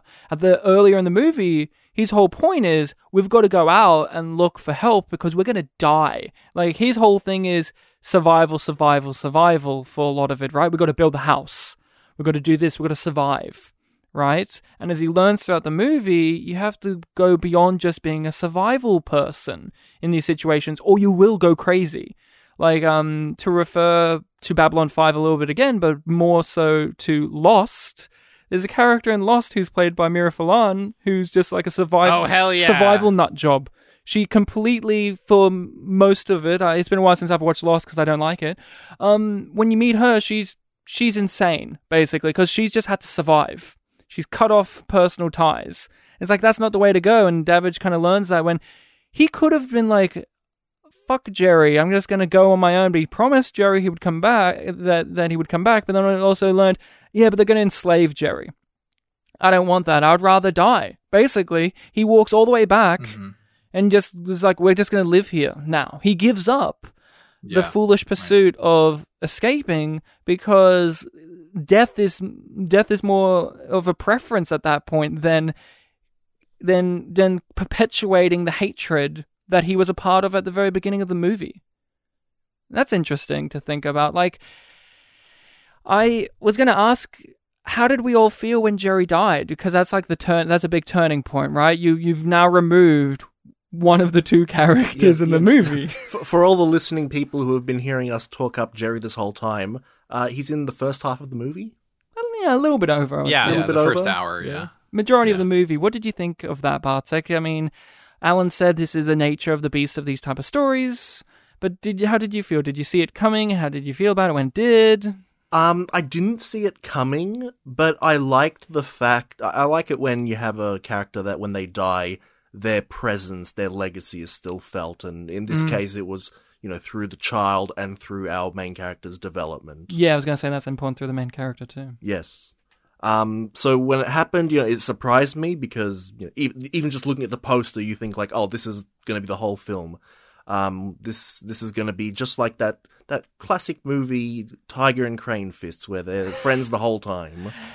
I remember as a child, and again, Magellan brought this up. This is by the same director of uh, was it the Never, Never Ending Ending Story? Story. Never and ending the most story. famous thing about the Never Ending Story is the horse. His friend, the horse, gets brutally murdered. And it's like really sad. As a kid, it really upset me when Jerry died because I felt like I lost a friend. You know, when you get like so enveloped in movies, especially when you're a kid, you get attached. hmm I was so fucking sad when Jerry went, and and you know, uh, then I and then I like I like the kid. I liked him as a kid as well, but like. I was so sad, and as I grow up, it's still I still have that sadness there of like I've lost a friend, even though it's just Louis Gossett Jr. in makeup from fucking nearly forty years ago, right? Like I still have that little little little thing in my heart where I'm just like, oh no, not Jerry. I wanted Jerry to make it, even though like yes, Alan's right. Like it's obvious, you know, when you know these type of movies, when you know these type of stories, Somebody's going somebody's to die. going to die. When and that's Yeah. the unfortunate beast of reviewing and breaking and analyzing things. You know these beats, but sometimes the emotions still overcome you knowing the structural beats of a story. And for me, this And I- this is one of those Yeah. one of those where it's still my emotions still overcome the knowledge of how stories work, but also the knowledge of having seen this movie before. Magellan, you gonna say something? Yeah, and I think what um, sort of rises makes this film rise above the structural like predictability of Jerry dying is it's not the sort of thing of your partner gets shot when they're one day away from retirement or something like that. Yeah. It's Jerry is choosing fully knows that they're going to die and is actively choosing to go in this way or accepting it at least Yeah. and uh sort of in the moment of their death is coaching Willis through how to deal with it and what to do next and uh I think that just it ends up making uh even though it's a letdown that this incredible character who was half of the film uh, dies halfway through the film. The way in which they die, uh, I think, is is really meaningful and and ultimately, uh, you know, allows for the character to die with with agency over how that death takes place. Yeah. It doesn't leave a bitter taste in your mouth. Like I've seen some movies and shows Right. where characters get killed or die, and it leaves such a bitter taste in my mouth where I go, they just did that for the drama of it, or they did this. But what you're saying, yeah, it's so mm-hmm. true. Like there's an ownership and an agency, and like Bartek said, yes, Jerry dies, but Jerry lives on through the people affected by Zammis. Jerry, be through the child, through through Davis, Davidge, yeah. What did you th- What did mm-hmm. you think, Alan? I mean, you like you said, you knew that this is kind of the beats, but did you still get touched? Absolutely. Well, so I think the, one of the biggest successes of this film is I, I was thinking a lot when, when we were watching it about like where did the budget go? Where did they put the money in this movie? I think that's a really valuable thing to examine when when criticizing a movie or, or when examining a movie. It's like okay, well, they could have put the money into anything. You know, they had let's say they had infinite budget, and it seems like primarily they did uh you know a good model work and making sure all the space stations look really cool. I think there's like a YouTube essay about the hallway design of Enemy Mine, which is fascinating. yeah. Um, and like the set itself looks like, let's be honest, like a 60s Star Trek like plastic rock set, but they really focused on like the characters and the like engendering empathy by like knowing how to focus on them and using parallel moments and parallel shots, like you were saying, where Uh, Jerry is like making faces at the beginning because of the rain. Like it almost and and also on beautiful, beautifully painted backgrounds. Mm. You know, it's not a very CG heavy movie. There's one major like creature effect, and it's the grabby guy that like is a recurring sort of menace to them. Love that guy. Uh, Love I- that guy. He's a, he's a friend. That's a friend for sure. Um, no, I no, hate that he he's, took an, my he's an enemy. You tried to kill Jerry. Yeah, I just remembered one little he's giggle. kind of an had. enemy mine, actually. Um, he's an enemy mine, and no, I, I- my my point being that like they do such a good job making you like these characters that I almost could have watched this as just a play. Like, Yeah. give me the intro in five minutes in like text or something, or in a not a narration, and there is narration in this movie, Mm. and then just give me two actors in costume. Uh, like you know, the Drac have to have the fingers so that the three and five versus five finger scene Mm. happens. But other than that, that's two. This is two people talking. I love movies like this. Yeah. I love Babylon Five because it's people talking in a room and it's very little like shooty shooty alien. Yeah. That's the shit I come here And for. when there is until the third act, we'll get to it.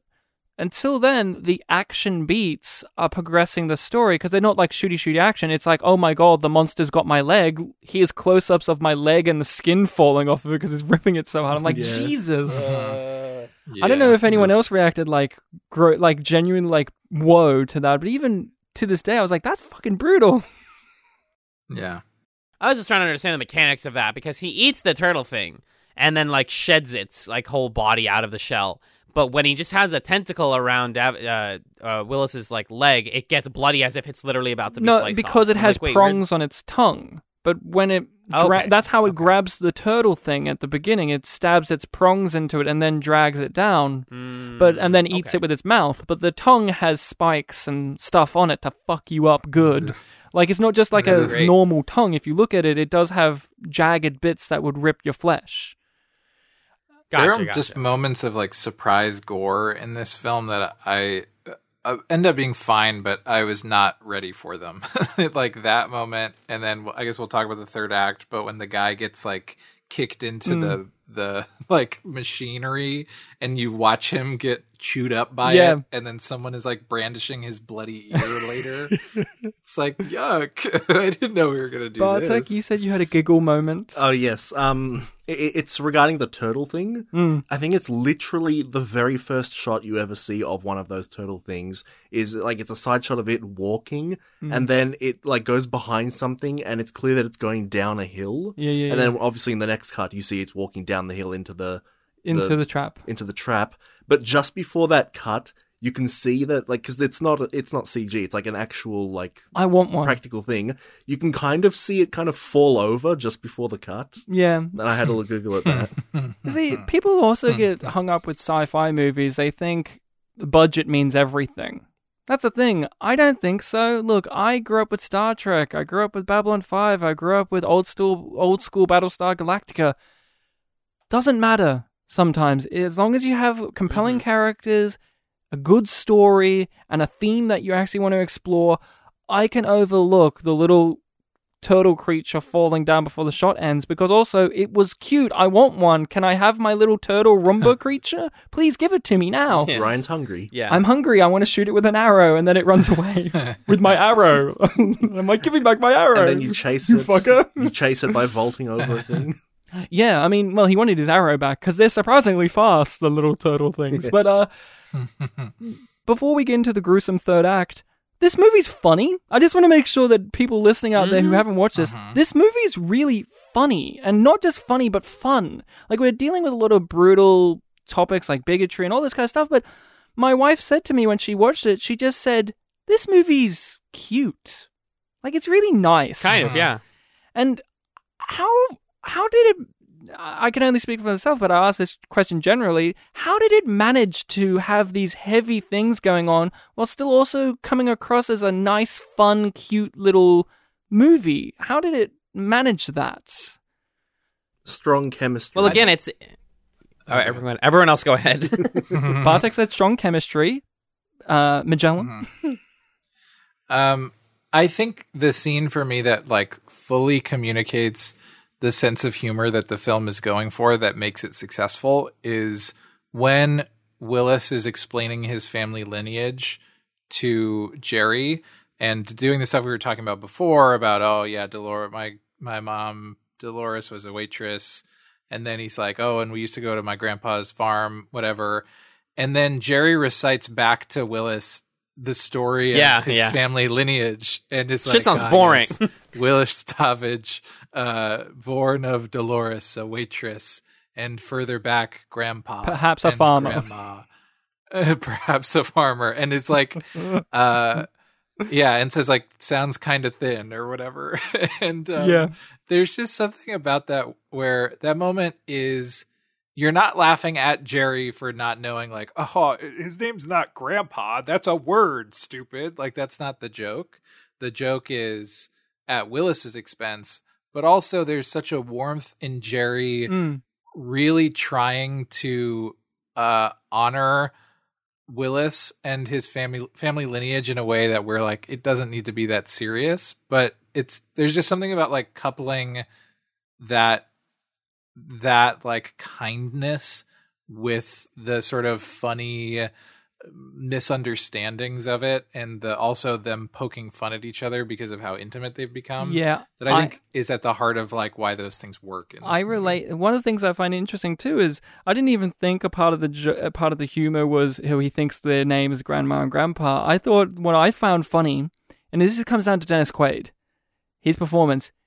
He does not know. He he takes so long to remember his own mother's name, Dolores. Like there's this massive Yeah. pause because he's like, Yeah. I've, I've never had to call her by her name before. I've called my dad by his name, probably, but like my mum is Dolores, and then he probably just doesn't know his grandparents' name. Like I remember for so long I forgot my grandparents' name because they were just Nan and Pop, right? Like you know that kind of thing, and just like I got amusement from from from that. I remember one of the comedic beats for me that really sold me on the comedy of it is when they're arguing against one another again i earlier in the movie, and Jerry is saying, "You you aren't worthy of learning."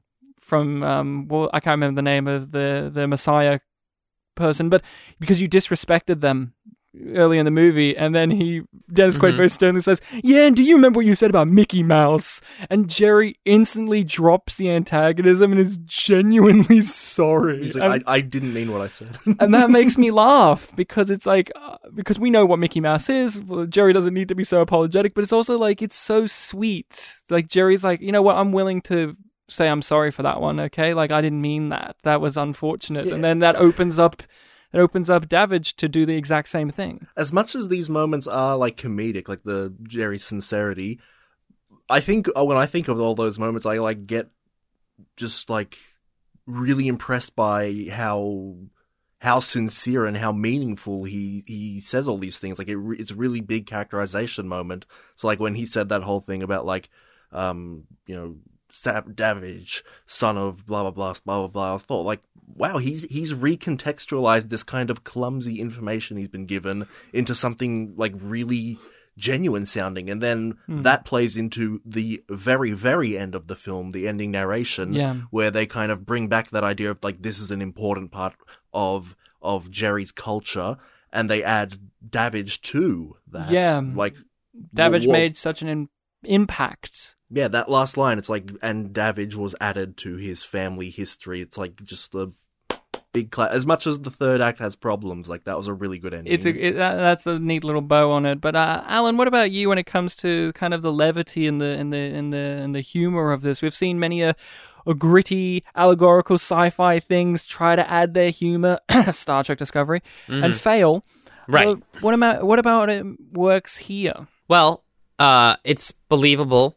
You know, it's not too it's not too stranger in a strange land to the point where it's annoying. It's not like, oh my god, I get it. You guys are different and you don't agree with each other. Like they get pretty quickly to the point where they're friends, uh, or not friends, but at least like begrudging allies. And then it did feel a little awkward going from that comedy into the storm scene where it's like, oh, now uh, I hate you and I'm gonna try and choke you and all this stuff. Where I'm like, oh, I guess we hate each other now. And, but like people act like that in real life. Maybe that's a weird edit, but that's also just sometimes people, even after getting along, can still fight. Um, that's just siblings right there. Uh, yeah, but this leads into talking about what I, I want to pivot to if we can. We keep mentioning the third act. Yeah. And I, I, I want to talk about it because, uh, A, I don't have much more to say about the first two acts other than I, I, I deeply I fell in love with both of these characters Yeah. and really enjoyed the vibe of the world they were on.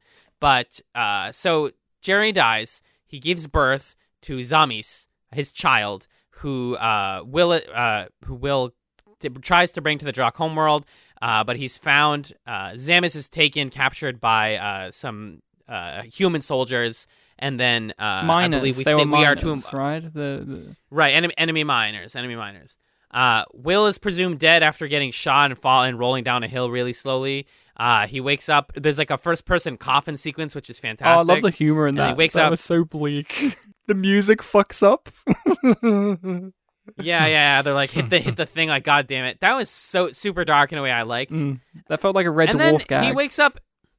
As soon as he puts his hand around that guy's throat, I'm checked out of the movie because now he's just and it's cool that he's like, I'm gonna save these miners, and it's like cool. I respect these this like workers' rights thing going on here. Uh, like you're treating them like th- you're literally these are your sla- your slaves. This sucks. Uh, let them be people. Let them be free. Where is my adopted son or whatever? But then it it really is just like here's some here's 20 minutes of action for the folks. I was so checked out of this this last yeah. part of the movie. I check out Persley once he gets back onto the planet because I think there's actually quite a lot of interesting stuff on the ship, especially seeing his old comrades looking at him like, like, no, that can't be the same Davidge. I mean, he hates those Drac guys. He wouldn't speak their fucking language. I think there was something you could have explored there, but uh, A potential. a, a fucking third act is and, and and here's you know I've always said it my my biggest complaint about the movie is studio interference. This is a movie from a very young age as a child. I looked at it and said this feels like somebody meddled with this. Even as a child, I felt the overbearing presence of someone in someone coming in especially with as an adult now, you don't need the narration, but that's very much a studio note. We need to have the narration. We need to have Blade that. Runner, perfect example. Ex- oh, you don't need the oh, oh, narration. yeah, especially with sci-fi things where you're giving them big heady concepts. You need to spoon feed them with a text crawl at the beginning or narration. You don't need that. But back then they felt like they did especially. And we still see that today. Yeah. And then the third act, we've already went over it a bit, which is you have to have a mine in the movie. You have to have hmm. someone to be punched. You have to have an action sequence. And it's not like any of the action sequences are done particularly poorly, but it's like this isn't the movie we've been watching. This is a new movie. This is Tango and Cash. I can tell because the bad guy was the bad guy in Tango and Cash. For fuck's sake. Oh, nice. And he's also in Blade Runner Do as we- well, that guy. Do we Oh, know? perfect. Do we know what the original like Short conception story. of the ending was? Or yeah, how does the short story end? Um, I can't remember what the original conception because also there's lots of behind the scenes issues with this movie. Bartek, I'm sure I don't know if you read any, but originally this movie was shot by a different director and they weren't happy with it, so they got a new like director that. to come in and Ooh. redo the whole entire fucking thing.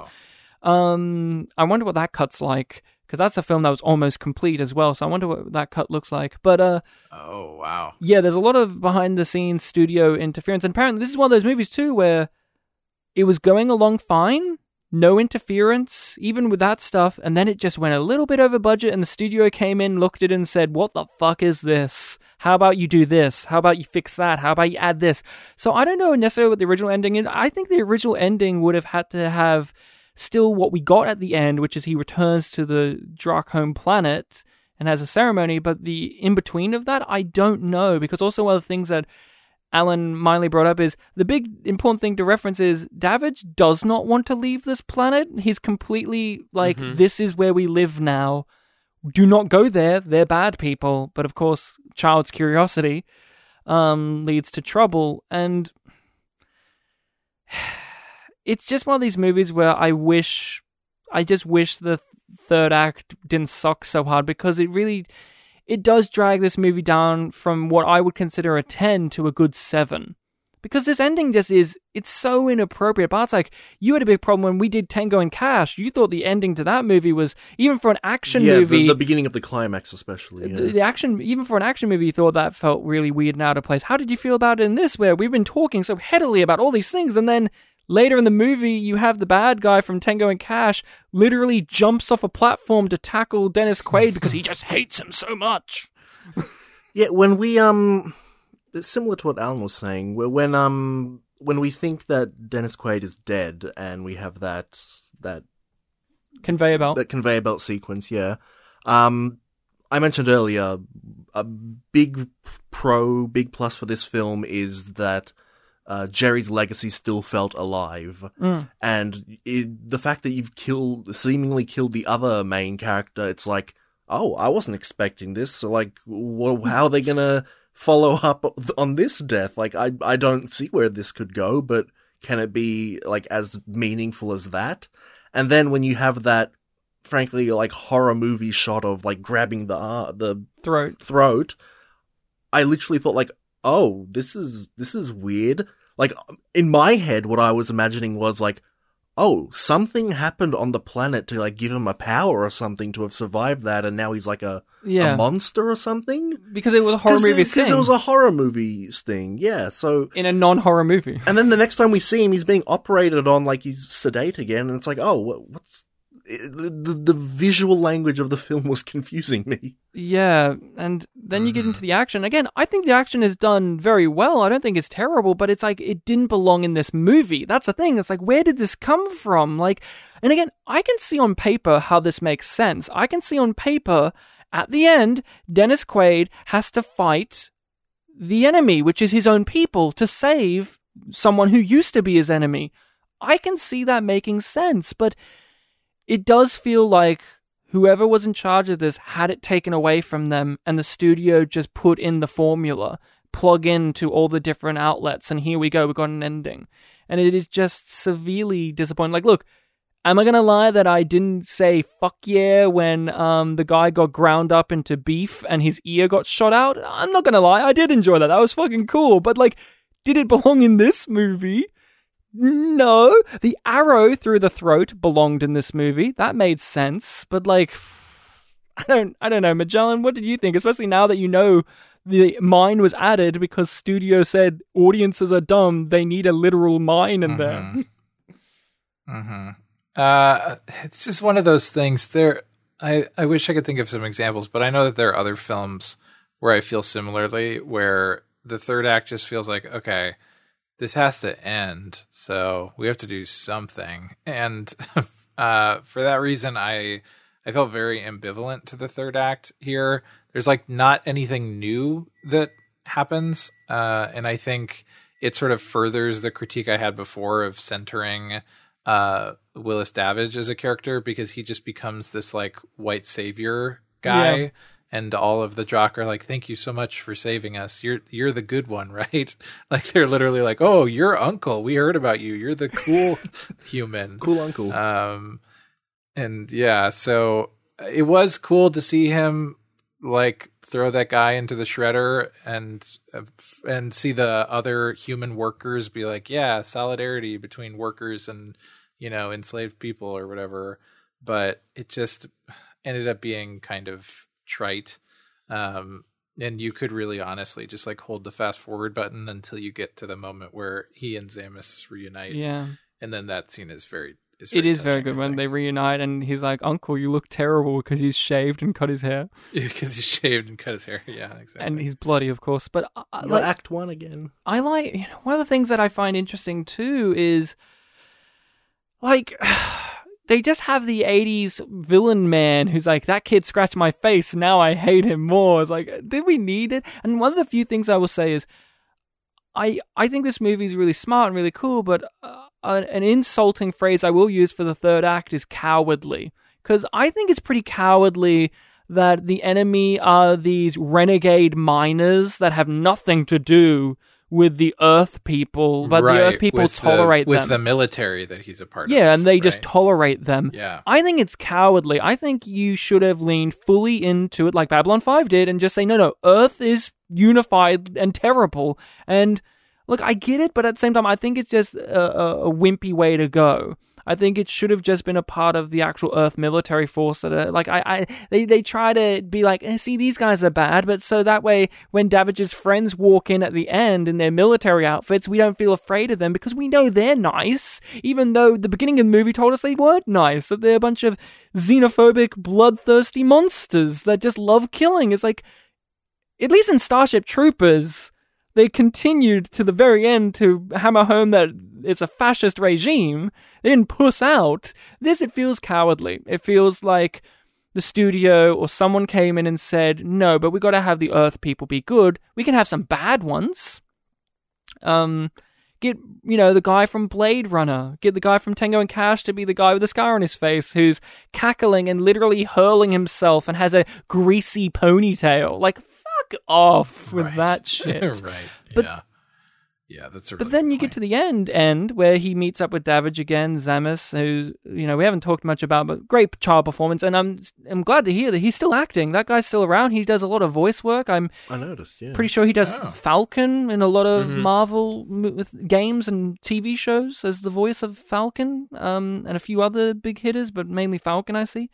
So good, he's still around because I thought impressive child performance. Especially consider this. We haven't even talked about this that much, but Louis Gossett Jr. and that child are acting under some of the most interesting, heavy alien prosthetics I've ever seen in a movie. Yet they can still come across through all of that makeup. We, you guys have covered Babylon Five, where there are actors under heavy makeup that can come through it, and some that couldn't. And think about it. This kid's what, Yeah. like eight, maybe, Yeah, can't be any older than that. and he yeah. could manage to act through all of that makeup. I couldn't imagine doing that. Yeah. Mm. That in itself is an achievement. That in itself is like impressive. But then he just becomes a tool at the end to get kidnapped. And you're like, it feels, that's another thing. It feels disrespectful to Zammis as a character that he becomes a, a plot device. Because Yes. up until that point, he was like a real character. Mhm. Yeah, he's equated to a damsel in distress. A MacGuffin to Yeah. collect and then say the end. And uh, look, I would rather you scrap that and just have him, if we're going to go for a full, each act as a different movie, go to the Drac homeworld at the end and have some stuff there and actually see the ceremony proper instead of like a faraway shot. Yeah. Just actually kill Willis Davidge and like follow Zammis. Yeah. No, the don't kill Willis. He, he deserves to be. Yeah, he's dead. He's No, dead, fuck dead. you. No, He's he alive. dead. well, but he lives on in the lineage. He does. I get that, but at the same time, I just want I want someone to be happy in this, and we get it. Like, well, you know, I think Zammis is gets to be what happy. happy That's with having both parental figures brutally mur- dead? Heck yeah. Wait, no. you, you want him to be a war orphan? Jeez. yeah, I, But- I guess you're right. Um, but yeah, I I agree with the sort of frustration of like kind of taking Zammis out of the story because what it ends up doing is disrupting uh what I thought was a really interesting thing for him, to have to go through, which is like the only person that he knows or they know, I guess, in in the whole world is uh is Willis. And so Zammis sees Willis and is like, "Well, I want to be like Uncle because this is the literally the only person I know." And it's upsetting to me that there are things that make me different from Uncle because I love Uncle so much. Yeah. And I wanted to see Zammis go through uh, the process of like meeting other Drac and learning about what it means to be Drac and learning to like admire that and admire himself and love the fact that he's only got three fingers. But then when he meets Willis again, he has this weird line where he's like, and will I get my fourth and fifth fingers now? Yeah. uncle or whatever and it's like what no that's not your story you're not supposed to still want more fingers you're supposed to be happy with You're who meant you to are love Uncle, not humans in general. Yeah. right right What, he wants to be a real boy. He's Pinocchio. And again, I love the end. Bartek, you said it. I love the ending. I love him being added to the lineage and the ceremony, and you see their planet. Like you actually get to see like it's mainly water, and again, it's not too heavy, and you have to work within a budget. I get it. So. Mhm. I thought that was a satisfying ending, but it's just like studio notes. Like now have a random narrator man who's not fucking Dennis Quaid who we've had throughout the whole movie. Like who?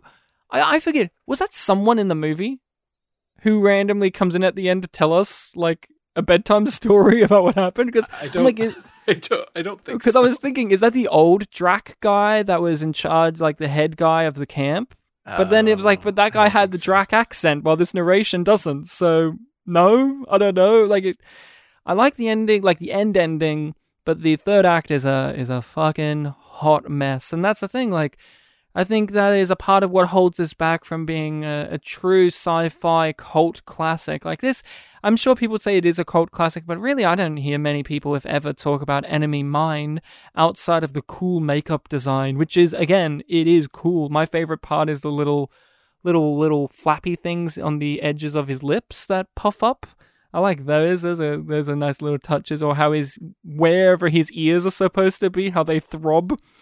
Weirdly, I, I like the fact that there's throbbing going on in the makeup. It's it shows that they went to the extra level. You're always saying that. I love throbbing Alan. I love throbbing Alan Yeah, all night long. I know, Ryan. Believe me, I know. So, yeah, uh, one one of the things I want to touch on before we wrap this out is we mentioned before the the the, the gender stuff.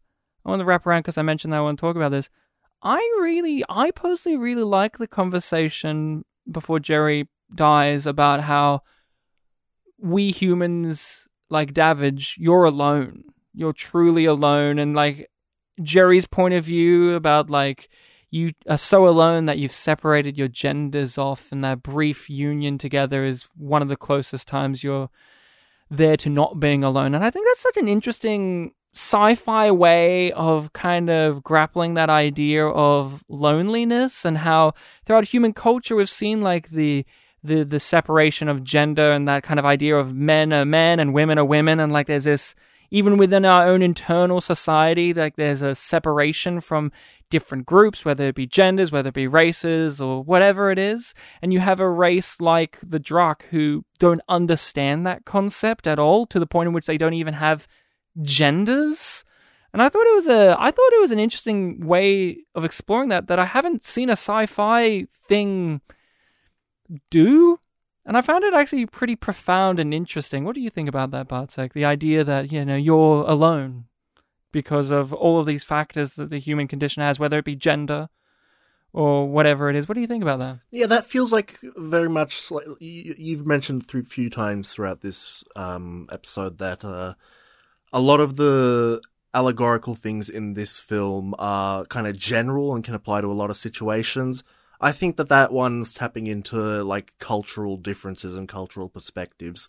It's like, for example, when I went to India, like the general attitude that people would have to me and to each other on the street is a lot more friendly and open than you Down know, here. than down here in Melbourne. So like I had a bit of a culture shock when I came back from India and I went to Chadstone Shopping Centre and everyone was just minding their own business. Completely normal, but after three weeks of something completely different, it felt very weird. Yeah. Yeah. Yeah. What do you guys think about this? Because Alan, you brought it up before as a bit of a weird moment in the movie. it's uh, Magellan. Well, okay, uh, Magellan actually really helped me like uh, contextualize this and make sense of this this scene when we were watching it because I was like, uh, my knee jerk reaction whenever people talk about the gender binary is just to feel weird and uncomfortable and to squirm a little bit. But like we've been saying, that is something Jerry would totally say. This isn't even like oh, it's the '80s. They they thought about things differently. Like no, no, no. This is literally like a uh, uh, presumably uh, an uh, or an asexually reproducing alien character being like, you guys are so separate that it's almost cute and beautiful that the time that you guys get to connect is when you copulate. We don't even do that. We just connect on other things besides sex. Uh, and he finds that charming and interesting.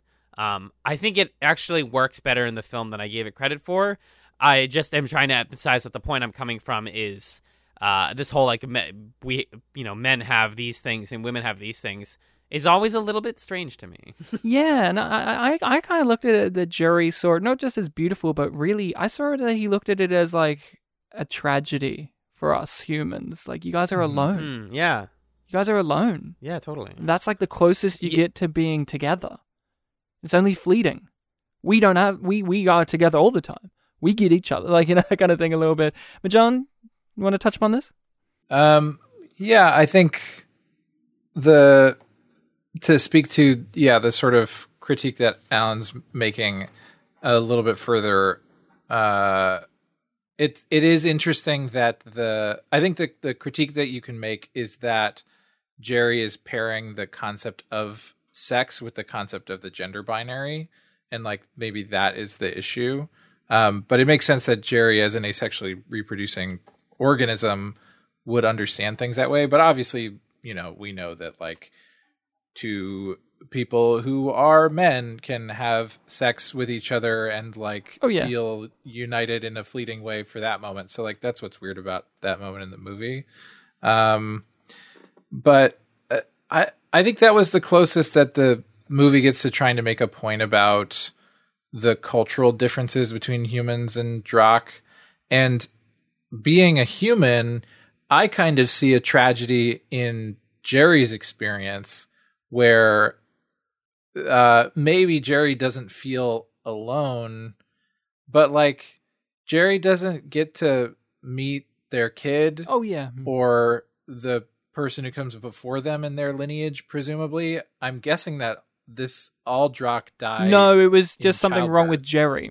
That was the point. Oh, point. really? That was and, and think about it. We meet old. We meet old old Drac. Yeah, that was the main thing I was Mhm, thinking mhm. of. It was something specifically. But you gotta split their guts open to get the kid. no, out. no, no. If you look, the guts I think were supposed to open on their own because they don't have any genitals to give birth to the child. You you see, there's little prongs. That's why he had to open it himself because it wasn't opening Okay. properly. That's what my interpretation. But again, the film doesn't lean too heavy into the exposition of if, like, in my um, race, we give birth by opening up our bellies. Blah blah blah blah blah. Yeah, if Sure, Jerry sure, sure. felt like the oldest Drac in the film, then that would have probably lended to that interpretation, but he doesn't. He feels like kind of middle. Yeah, I yeah, I find it interesting too. Like I think a tragedy to the the, the Drac too is they don't get a choice.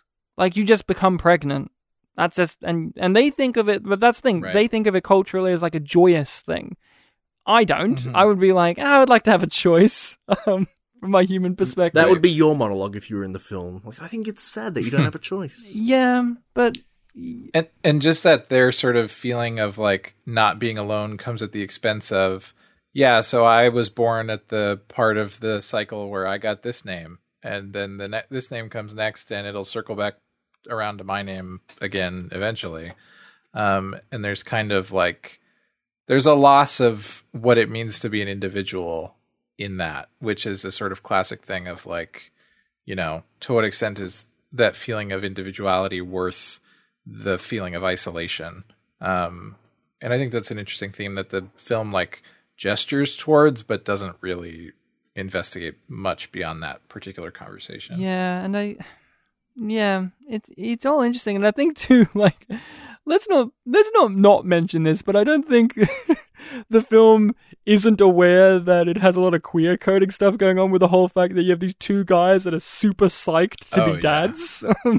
Oh yeah. Didn't I? Didn't I say that during our watching with John? I was like, they're gonna. This is in real life. If this happened, they would have uh, made love multiple times. Like, by Yeah. the time they got can't, you picked can't up. make love with Jerry. Right. yeah, that's true. I'll get That's intimate. I I have a Oh, exactly. They would have been I, intimate. I that's, have a that's random true. gripe with IMDb. I I don't know if it's like this on your IMDb, but why the fuck is Jerry credited as Drac on IMDb? I don't know why he's just Really? yeah he's not credited as Jerry on IMDb. At least on my phone. Um, maybe it's different. Jerry's the name given to him. Jock. He doesn't have it. We don't. We hear the name that's actually his, and they never use it. yeah, again. but, it includes. But it, but you should just call him Jerry for the sake but of. that's how consistency. credits work. They don't call him Yeah, yeah, Drac yeah. throughout the whole movie. They call him Jerry. It must have been on a different website, but I saw him credited as like the first word of his name, And then, then- quote Jerry, then the last part of his name. Which is neat. they actually give him his full name. But It's yeah. like Bartłomiej Bartek Kasprzak.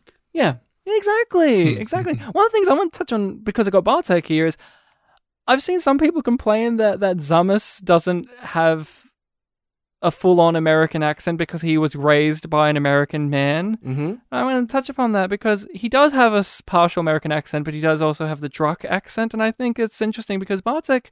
One of the things that I've realized over the years is you grew up in a bi- you know bilingual family. Your, your mum's Polish, speaks Polish, you speak Polish, but you don't have full grasp of it. But every now and then, you just have a different accent. Like every every now and then, words will come through with a real Polish lean, even though you've grown up your whole life in Australia. Yeah. And I find that an interesting. I've noticed. Thing. I've noticed that in sentences where I say my name, it tends to be a bit more because I want to like emphasize the r in my name. Or with W's, I've noticed that with W's too. Like you, Yeah? you pronounce the word like "I've won a game" differently to me. oh right, yeah. you pronounce it You've with a heavy "whoa." That one I've never noticed until you brought it up. Yeah, so it's like I kind of saw it as like the kid has a bit of both accents because he wasn't full on Drac, but he Mhm. wasn't full on like I'm an American boy. but also they have weird mouths with weird teeth, so they will have different Yeah, it- pronunciations than us anyway. It reminded me of a compliment I gave in our. This might be funny because I'm bringing this film up, but in our uh, Coneheads episode Great a few years ago, when I mentioned like when we met the daughter character in that, Um, she felt like a very genuine, like kind of mishmash of like, yeah, she's got these the what what was their race called again? Um, coneheads. Was it just coneheads? oh, yeah, she's got a mix of like the coneheads race because you know she's part of the family. She grew up with these parents, but she also grew up in America, so you have this like kind of fusion of like, yeah, she understands like the quirks of both. a second generation. Yeah, so and even though we didn't get as much of that in this film with the kid character, um, at least like with the way he spoke, it was very distinct from Jerry. Yeah, it was. And also, I don't think I would need the eight year old child actor to try and do the heavy, gargly accent that Louis Gossett Jr. had mastered from when he was a child with his toothbrushing. Because we've heard about that story, right? Did you hear about that one? Louis Gossett Jr., I think, talked about like No. he developed this voice or accent when he was like a little co- kid brushing his teeth. And you like have all the mouthful of like spit, and when you're gargling, and he's and he would walk around to his mother, being like doing that, and he came up with that. So, and he still does it at conventions. When people ask him, he's like, "Oh boy, I will, I'll give you some Jerry." See, I, I didn't know about the toothbrushing thing. I on the IMDb trivia, it just mentioned that he builds up a lot of saliva and does it. Yeah, So I just imagine like, oh, if anyone requests it, he has to like build it up for a few minutes. like Goku for a whole episode, he has to build up his energy. Just the one episode. Um, yeah, just one, no, 15. Sorry. I'm sorry. I forgot Dragon Ball. So that's it. Enemy Mine. Would we recommend it? No, not good. Whoa. Just add the, Hold on. just add the explosion after it. Not good. Um, I do recommend it. yeah, yeah. What about you, Magellan? Recommend this? Yeah, I mean it it uh it's definitely not part of the like sci-fi 101 curriculum. It's a sort of like special study in sci-fi films kind of thing.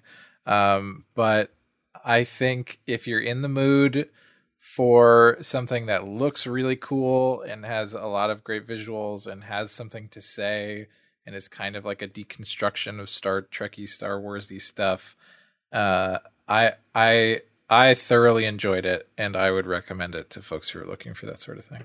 Alan, recommendation from you or no? Yes. Uh, be aware what you're getting into. This is not your Star Wars. This is not an action packed. Well, it gets there, but if you're looking for action, just watch the last 30 minutes or watch something else. Uh, if you're looking for meaningful, like interesting conversations, some beautiful backgrounds, and some great costume work, uh, definitely 100% recommend. Yeah, I recommend it. It's great. I love it. I mean, you know, it's got all the things that I want from a sci-fi movie: characters, interesting alien designs, a world, themes, some cool spaceship battles. I actually like the spaceship battles at the beginning. I thought they were fun. Um, but yeah, it's, it's good. I think the music's really good too. We haven't touched upon that, but I think it was really well done. I thought it matched. Um, I yeah, I recommend this. Of course, I do. I think more people need to get their eyes on this bad boy. I personally, it's one of my favorite Dennis Quaid performances too. Like I got introduced to Dennis Quaid, like I think a lot of people did, which is through the film Innerspace.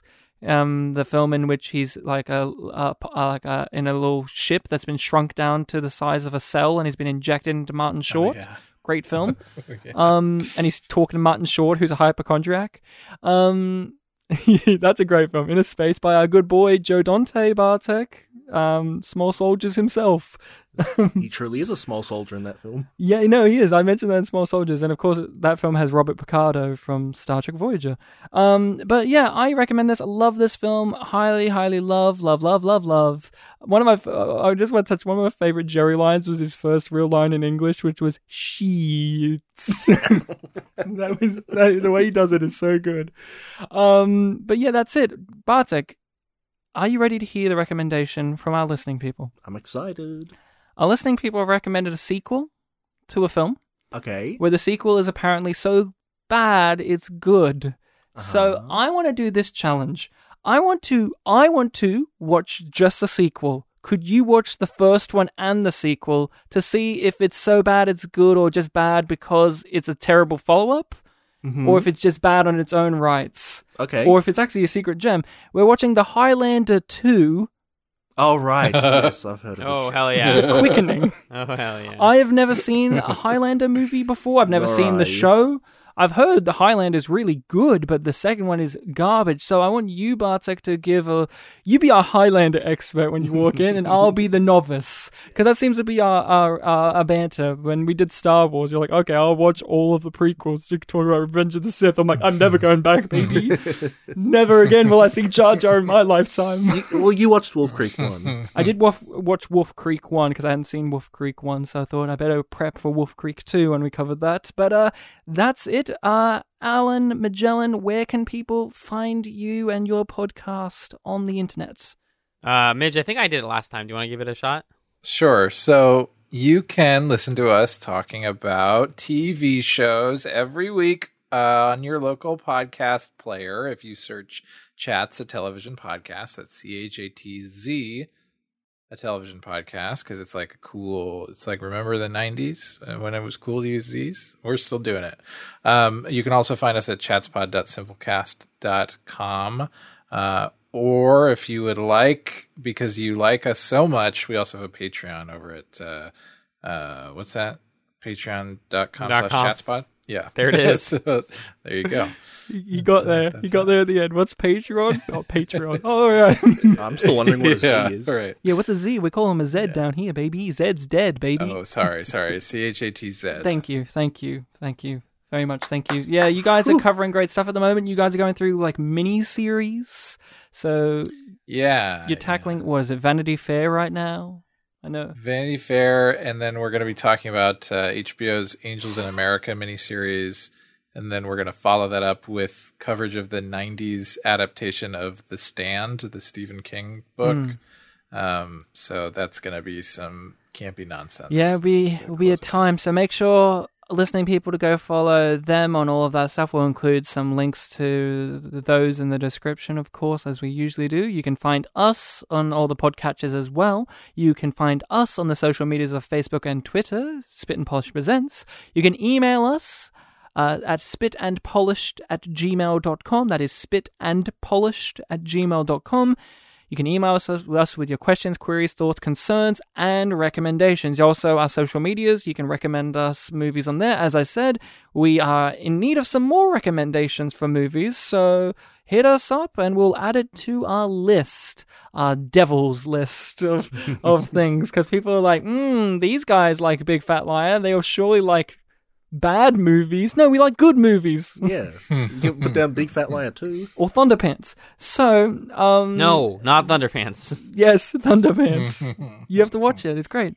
So I um appreciate you guys coming on discussing Enemy Mine with us. Uh Yeah, thanks for having. It was having a lot of fun. yeah, I was questioning Yeah. should I tell them what this movie is or just just let them watch it? And uh, I I go by the rule rule of if they want to know, they can just look it up. I said it was sci-fi and that was enough. So Going into this movie cold was the right way. To I watch agree. It. Yeah. I agree. cold shiver down your spine. Yes. Uh, Bartek, a pleasure to talk to you, but I'm afraid we're going to have to leave, uh, end this uh, discussion because I've got some big green jello balls to eat to keep my sustenance up. And um, I've got to look after look after a kid, okay?